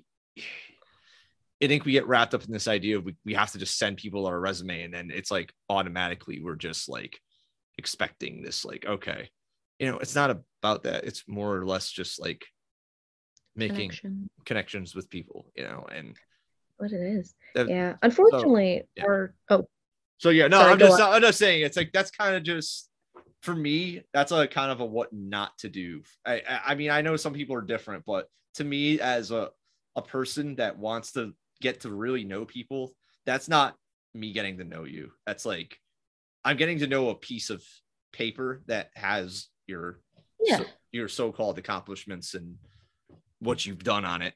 It doesn't really make me know you as a person and want to get to know you more as an artist or you know, it's just I don't It's know. a business transaction, which is no fun for any like it's no fun for Yeah, anyone. it's just made it very not fun. Right. It's a very good way to put it.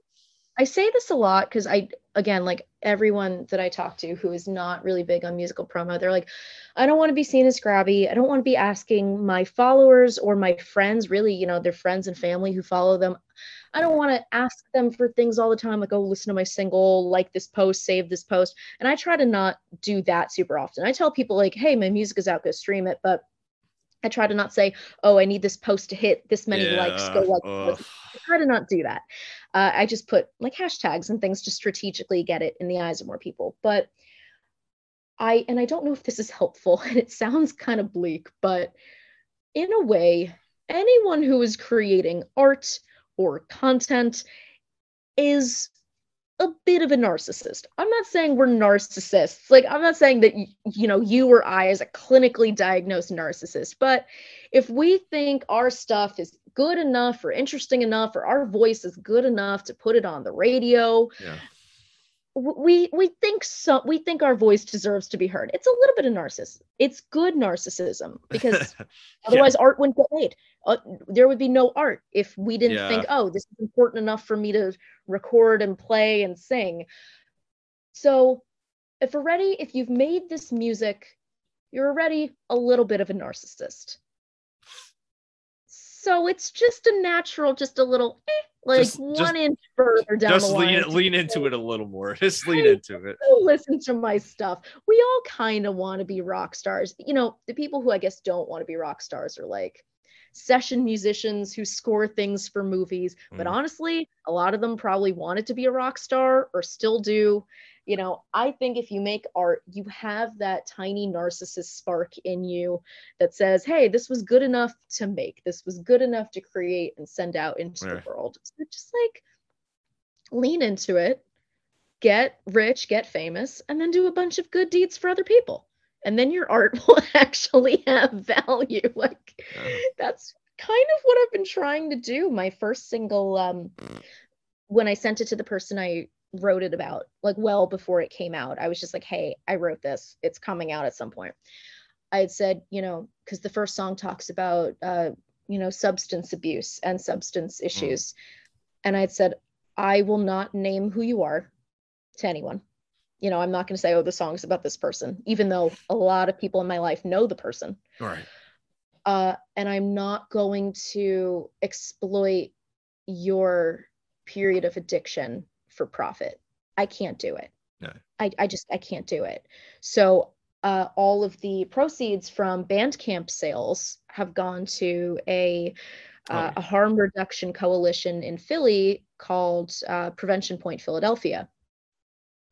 So I literally was able to make these donations to this group with the sales of my music. And that to me felt good because I was like, okay, I made this art where I was talking about my ex boyfriend and I put it out and people heard it. And I, you know, his his situation, whether I like it or not, you know, anytime we write music about someone else, we are kind of exploiting. Yeah. We are. To be honest, we are kind of exploiting their story, you know, unless we're both writing the same story and we're both putting it out, you know, we are kind of taking from that person. Uh, so I was really honored with that first song that I was able to give it, you know, give something back to a, a contingent of people who really need support and resources. So that's been my kind of take of like, oh, okay. Yeah, I made something. I thought my voice sounded okay on it. You know, I thought my lyrics were something great. And I put it out, but I was able to do some good with it. And people That's... resonated with it and felt seen by it. So don't be afraid to ask people around you to listen to your music. Don't be afraid to post a video of you singing. Don't be afraid to email your, you know, the radio station where you went to college and say, "Hey, I'm an alumni. I'd love to send you my song." You know, I really loved listening to this station when I went there. Could you yeah. check it out? They'll probably say yes. It's a nice thing. And people like to, you know, be approached. They do. That's the other thing too. People don't realize like, "Oh, you think my blog is cool enough that you think, you know, that you should be on it? Thank you. Yeah, okay, I'll listen to your stuff. That happens a lot. It does. People are good a lot of the time. The rest of the time they're awful, but you know, they're good and they want to connect and they want to, you know, if someone reaches out, they do often take it as a compliment. It's the the closed people who uh, feel that there are no mysteries left. Mm-hmm. It's the mm-hmm. closed people who are like, "Oh, who is this? They only have 120 followers." You're like, Ugh. we don't need to do that. We gross. don't need to do that, please. That's so gross. Uh, I just connect. yeah, it, uh, but I, I, it was actually one of the questions I usually ask people is like, how do you like to give back with your music? then you mm. obviously that just answered my question. Uh, so sure. I, I think that's absolutely amazing that you do that. Um, I, I mean, it's, it's as an artist, you know, we're, you know, you're definitely not making a lot of money with this as it is. Um, no. let's be real. Not me, not yet. let's be real. The music industry is, uh, is a, a, not a friendly uh financial uh beast. Well I'll, I'll, put it that way. And um the fact that you even were able to do that um is, is awesome uh especially just starting out. Uh i think that it really is a test to who you are as a person and your generosity as a person. And i think that's um an incredible gesture so i, I really appreciate people that do that with their music and well thank you yeah it was important in that case that i i used the song for you know, for something else, not just uh and you know, I've very I was very well within my rights to just release that song and and collect the money for myself. Again, it's not a lot. Uh I, you know, I have used some royalties to pay to release my next track because you have to you know distribute that track through a yeah. paid service a lot oh, of yeah. casual listeners don't know about tunecore and these kinds of platforms but DistroKid yeah. and all that yeah you have to pay like $30 an album to put funds. it on spotify for a year so i've used royalties to just infuse more releases out there but you know i in that one case i said you know this is someone i love and I did not want to exploit their situation. I wanted to do some good with this. And, you know, and they, I mean, they gave me their blessing long ago to release the song, didn't ask me to change any lyrics. You know, they were just like, you, you do what you need to do. You kind of deserve to do that for how I acted and how I treated you. And I was like, okay, yes, I do, but I'm not going to be a gloating jerk about it. So, uh, yeah, I like to I like to get back. You know, as you see, as you've seen personally, you know, I I've developed a following on Instagram and I like to use that to boost mutual aid funds. You know, I have a um I was approached to make like a a cologne, like a unisex fragrance. It was like an influencer kind of thing. And I told the company, I was like, I'll do this. It's called Get Sweaty. There's a link on my Instagram bio to like buy it or design your own fragrance through this site. And I've donated all of those proceeds to different mutual aid funds because it's not so much money that I can pay my rent with it. It's kind of like pocket change that I earn from these musical things for for now. Yeah. So, you know, I can just donate that pocket change to different causes I care about. Uh, Get Sweaty, the fragrance. I donated some money to uh, an eating disorder awareness organization that one of my followers suggested. I donated to HIPS DC, which is a really, really great sex worker coalition in DC. They provide resources to sex workers who either are in the industry and want to be, or people who want to transition out and develop different career skills. Mm. So it's a really non judgmental place for these people to come and, and be safe and get what they need. Uh, yeah, so I try to, as often as possible, direct my followers and listeners to organizations that I believe in and believe that they should support and just, you know, things going on in the world. I'm not afraid to get political. Hey, that's there's nothing wrong with that, you know, like it's it's I think it's important to stand up for what you believe in, you know, and I think music is a good tool for that. Mm. And I gotta ask though, how how did we land on the name Sweaty Lamarr? sure. how, how, did how did we get there from Tara to Sweaty Lamarr? I, gotta, I get asked that all the time. Yeah, um, this is this is gonna be interesting. so I I wanted something that wasn't my real full name. You know, obviously my real name is Tara, but I wanted something that when you Google me you know, I have a corporate day job. I, you know, and my boss is like always like, send me your new music. Like he's actually very supportive, which is very sweet. But it wasn't always that way. I wasn't always at a company where that would have been welcome. And no. some of the lyrical content that I talk about is not stuff that I would want to send my bosses. So I knew that I wanted something that wasn't my name. Also, my last name is Italian and people can never pronounce it right. So I was like, you know what? And it chafes me every time I hear someone mispronounce my last name. I'm always just like, oh. so like the last thing I would want to have before I'm like running out onto a stage somewhere is someone just butcher yeah. my you know my poor grandfather's last name uh, like like the last thing i would want is that because i'd be running out the, like angry the, the inner italian the inner angry yeah. italian and you just awakens it's just like yes oh. yeah. I'd be walking on the stage and be like it's actually blah blah blah you uh. dink like you know just angry and that's how we're starting things not good. Uh. So i knew i wanted that removed for professional and privacy reasons and also just pronunciation reasons. And i figured for me my brand of humor and all that going for a celebrity pun name would be fun for me. I'm very pop cultural there are a lot of lyrics in my songs that are very specific to different pop culture things. I wrote a I wrote a song that mentions baby Jessica, like the baby who got trapped in the well. Like oh there's God. there's a lyric about baby Jessica in one of my songs. Like that's where I go when I'm writing my stuff that's kind of funny and more rock and wow. roll.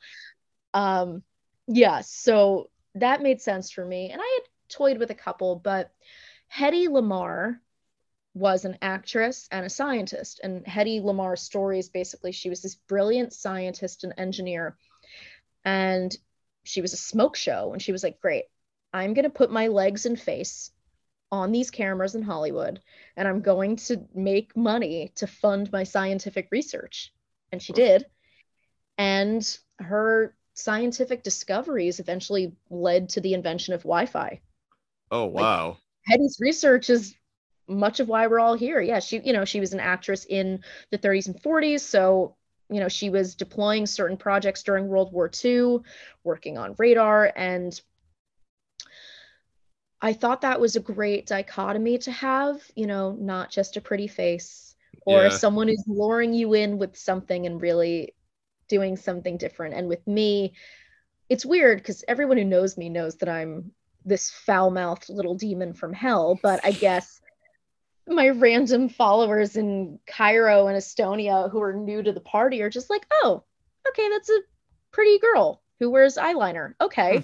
you know, and then they hear my music and they're like, oh, she's disgusting. Okay. it's, a, it's a different thing. It's not just, oh, she seems sweet when we send her DMs. And, you know, because I do like, you know, if these people reach out, I'm like, oh, thank you. Thank you for checking out the music. Like, again, that's part of the artist promotion. I'm not just leaving a bunch of people on red. I'm actually trying to connect. Mm. But yeah, so Hedy Lamarr was the perfect choice for me. And I picked Sweaty Lamarr because I'm a sweaty Italian. And again, I also thought it was funny that, like, for all of my, you know, my typical packaging with the makeup and the big hair and everything is like, yeah, kind of punk rock femme. Like, I'm not, I don't really lean into the grungy thing. I, you know, I wear a lot of metal t-shirts, but like I'm still kind of femme. Uh, I thought Sweaty was again that interesting dichotomy of Hedy Lamarr being this beautiful, glamorous woman and making it sweaty. Because anytime I say like, "Oh, my artist name is Sweaty Lamarr" to like family or a coworker, they're all like, "Huh? what?" like they make a face and they're like, "What sweaty?" And I've had people on Instagram message me and they're like, did you misspell sweetie? And I'm like, did I misspell my own band name? No, no, it's sweaty. And they're like, why? And I'm like, because I felt like it. And yeah, sometimes it's a little annoying because I'm writing these very poignant songs and it's like, now sweaty Lamarr with mysteries, get your tissues ready. And it doesn't But again, for who I eventually plan to be, this like badass rocker chick, it makes perfect sense it's like leather Tuscadero and sweaty Lamarr, and that's, you know, that's the vibe. So I'm going for it. I really thought your name was like some sort of weird play off of Kendrick Lamar, and, and I was like, I'm like, I'm like, I'm trying to put like, I'm trying to put like, like him. I'm trying to put like, like two and two together. I'm like, Kendrick Lamar, maybe. No, I'm i like, did just get a I did just get a follower whose last name is Lamar. Like I was looking and I was like, oh, oh Lamar. And I was like, oh, siblings, cute. Okay. yeah. And I did have someone recently kind of they were writing a blog post and I I don't think it I think they know they know my real name, but they said like you know, ended the sentence with period and then Lamarr utilizes this, this, this. And I was like, oh, so that's like my other name now, like Ms. Lamarr. Okay. Your alter ego. I've gotten called like Ms. Lamarr on a couple of occasions. I'm like, okay, I need to learn to respond to that because someday someone's gonna say that to me like at a show or something and be like, I don't know who you're talking about. Yeah, oh, it's me. Now, okay. You gotta learn to sign the autographs like that now too, and mm-hmm. everything. It's like a whole nother lifestyle. no, nothing uh, to do with Kendrick, though Kendrick I think is is a brilliant musician, brilliant writer. Um, but now I'm thinking that like some someone should do Hendrix Lamar. Hmm. And make it a Kendrick Lamar thing, but also Jimi Hendrix, and do like wow. That fusion of you know Kendrick's modern sound with what Jimi Hendrix was doing. it's just... not it's not going to be me because I'm not good at guitar, but it's going to be somebody who's hmm. doing Hendrix Lamar.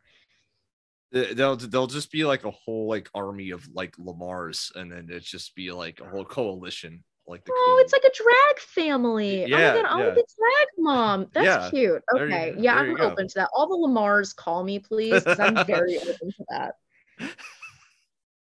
I think it, it, was like it's like that when they had like the battle of the Joshes, like or something, and they had like all yeah. that, that, one field together, and it will just it will just be all the Lamars. yeah, I think it, it, instead of a fight, it'll just be like a music festival. I'm super into that. it's the, the shit I come up with, and you, oh god, oh. that's why we're doing this stuff because we're too creative for our own good. yeah. Um so kind of finish off like what other smaller artists that do you like and support that you've come across uh, in your time now uh, in the music community online? Oh i love this question. Uh, number one i because i listened to him this morning got to give a shout out to my good good friend jason Berk. That's b-e-r-k jason is a wonderful wonderful musician who can do things that I could not even begin to dream of. Um, if you like Elvis Costello, if you like the Beatles, if you like Ben Lee, if you like, you know, those kinds of guys, you will love Jason Berk. Uh, Uh, his new album, Strangers, has been out for a while, and I listen to it all the time. Um, Mel and the Tall Boys, I love. My good, good friend Mel Johnston is an incredible singer. Uh, she's also in a project called the Foxy Johnstons with my friend Kim Foxon. Hmm. Those two have the most beautiful harmonies you could ever hope to hear. They are wonderful singers, and I look up to them so much. Um, let's see. Shannon Moser is an incredible artist who's based in Philadelphia, where I, I lived for a number of years. Uh, I have yelled at every producer and collaborator I've ever worked with, like, when am I getting my Shannon song? Shannon is just a marvel, devastatingly beautiful voice, very unique voice, gorgeous, simple finger picking arrangements. Um, they have an album coming out this year, and it is my number one most anticipated musical release beyond my own. Wow. Beyond my own. I am just waiting for that Shannon Moser record. Uh, let's see. And I mean, they're they're not smaller; they're much larger than mine uh, than me. But I gotta, you know, rep my boys in Soul Glo It is a black punk band. They are oh. incredible, oh. and they're they're my good buds. So definitely nice. gotta shout them out. Very yeah. nice. Very nice. Finally, what what advice do you have for other indie artists? You know, kind of close out here. Like, what what would you tell uh, other artists that are trying to start out? Because I've given so much unsolicited advice already. Yeah, I, I, just want I just want to milk you dry at this point. I just like I'll keep this simple. Um, don't be afraid to go personal you know, first of all, a lot of times people are not looking at the lyrics. So, like, by all means, talk about your ex girlfriend or talk mm-hmm. about your dad that you hate. Like, go for it. Your dad is not going to ha- know how to go on Bandcamp and like look at the lyrics. Like, you can talk about your dad. It's fine. And when you post it on Facebook that the new song is out, just hide your family. It'll be okay. It's fine. I plan on doing this at some point when I have songs about my previous sex life coming out like my you know my family will not be seeing those. Thank you. Uh, yeah don't be afraid to go personal. The lyrics that people love that i've written that they tell me they love are the ones that are literal things that happened like the you know hearts in the raindrops on my windshield from this new song. Someone did that and it was a beautiful thing and it made me feel good and i put it in a song and i've had people message me like is that like that really happened? I was like yeah it was the cutest thing that a guy's done for me you know in years at that point. Um don't be afraid to go personal because people will respond to it. You know every any beatles song that doesn't have a detail it's just you know eight days a week or whatever. At the end of the day that's still something that had truth. I have to imagine that you know the beatles like wrote songs about the women they were dating or people they met or stories they heard. It's all true. So sometimes the best stuff comes from when you just dig deep and you say, Oh, I was really hungover on a Tuesday and I almost crashed my bike. And I didn't. And I was so grateful that I didn't that I decided to turn my life around. And yeah, you're maybe you're like, Oh, who would care? Hmm. Well, someone's probably had a near death experience or whatever that you know, came out of it and said, oh, I'm going to make a change. So people will look to take a personal connection from the music they enjoy and they'll say, oh, that happened to me, or like, I think that happened to me, or oh, I wish that would happen to me. Sometimes it's even that. Oh, I wish I had a love story like this. I wish I had a hookup like this. I wish I had a relationship with my grandmother like this one. I've actually gotten told that quite a bit lately. People like, you oh. know, I wasn't close to my grandma. And like, oh.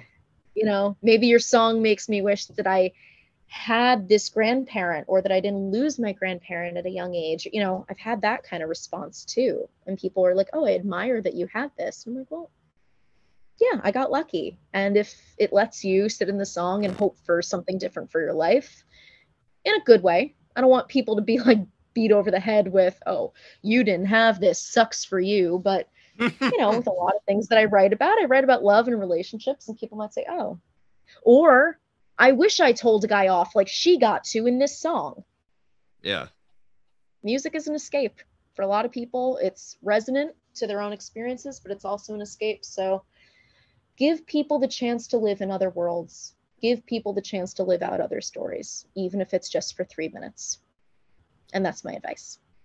I think that's pretty damn good advice. Thank you. Thanks, bud. But, but, um, thank you, Tara, for for taking the thank time for uh for the show. Um, I appreciate it. Follow her on social media at Sweaty Lamarr with two R's at the end, and uh, yes. Instagram. And you have a TikTok now, which, which I, I, I do. So I will probably never use it, but it is also sweaty Lamarr. I that, that's what I, I thought. That's what I thought. I have to be honest with you. I can't do. I'm not gonna do the little dances. I oh I'm oh don't please right now that no one gets to see. Okay. I, my hope is that when my EP comes out, people will make dances, and then if the dance gets three million views, then I will do the dance. Otherwise, no, I'm not initiating the dance. I'm not doing your dance. I am so sorry. I dance in my bathroom at three in the morning in my underwear. That is where I dance. That is where I am safe to do that. I don't need to put that for all of you to enjoy. Oh, yeah. um, I'm so sorry. But yeah, I am on TikTok. Um, Bandcamp, you can listen to my music, sweatylamarrmusic.bandcamp.com. Uh, all proceeds from I've Always Been in Love with You go to Prevention Point Philadelphia. All proceeds from Mysteries go towards funding my next EP. Um, and I'm on Spotify, Apple Music, whatever the hell Deezer is. I don't know her. Deezer, I hardly know her. Yes, I don't know her. Uh, I think I'm on YouTube Music, and there are a couple of random small services that exist in different countries that maybe don't have access to Spotify for whatever reason. Uh, every time I upload my music, it's like, do you want to upload to like Jambalaya? And I'm like, okay, sure, why not? All right. That sounds that sounds awesome. whatever, you know, whatever it is, like okay, it's in there. Oh, I'm on Tidal. Apparently oh. Tidal has my music. So uh, by all means check me out wherever wherever you would like. Oh, Facebook, also facebook.com slash sweaty Lamarr. I post updates there. And I think that is everything from the promo side for me. Yeah. All right. Um again, thank you for taking the thank time you. out of your day to do the show. Um, thank you all for listening to yet another episode of Viral Music Hub. Uh, I have yet yet another episode probably coming later in the week um, with uh, Angela Wright. Uh, so we're uh, looking forward to definitely looking forward to doing that one as well. So thanks, thank you all again for listening. Take care.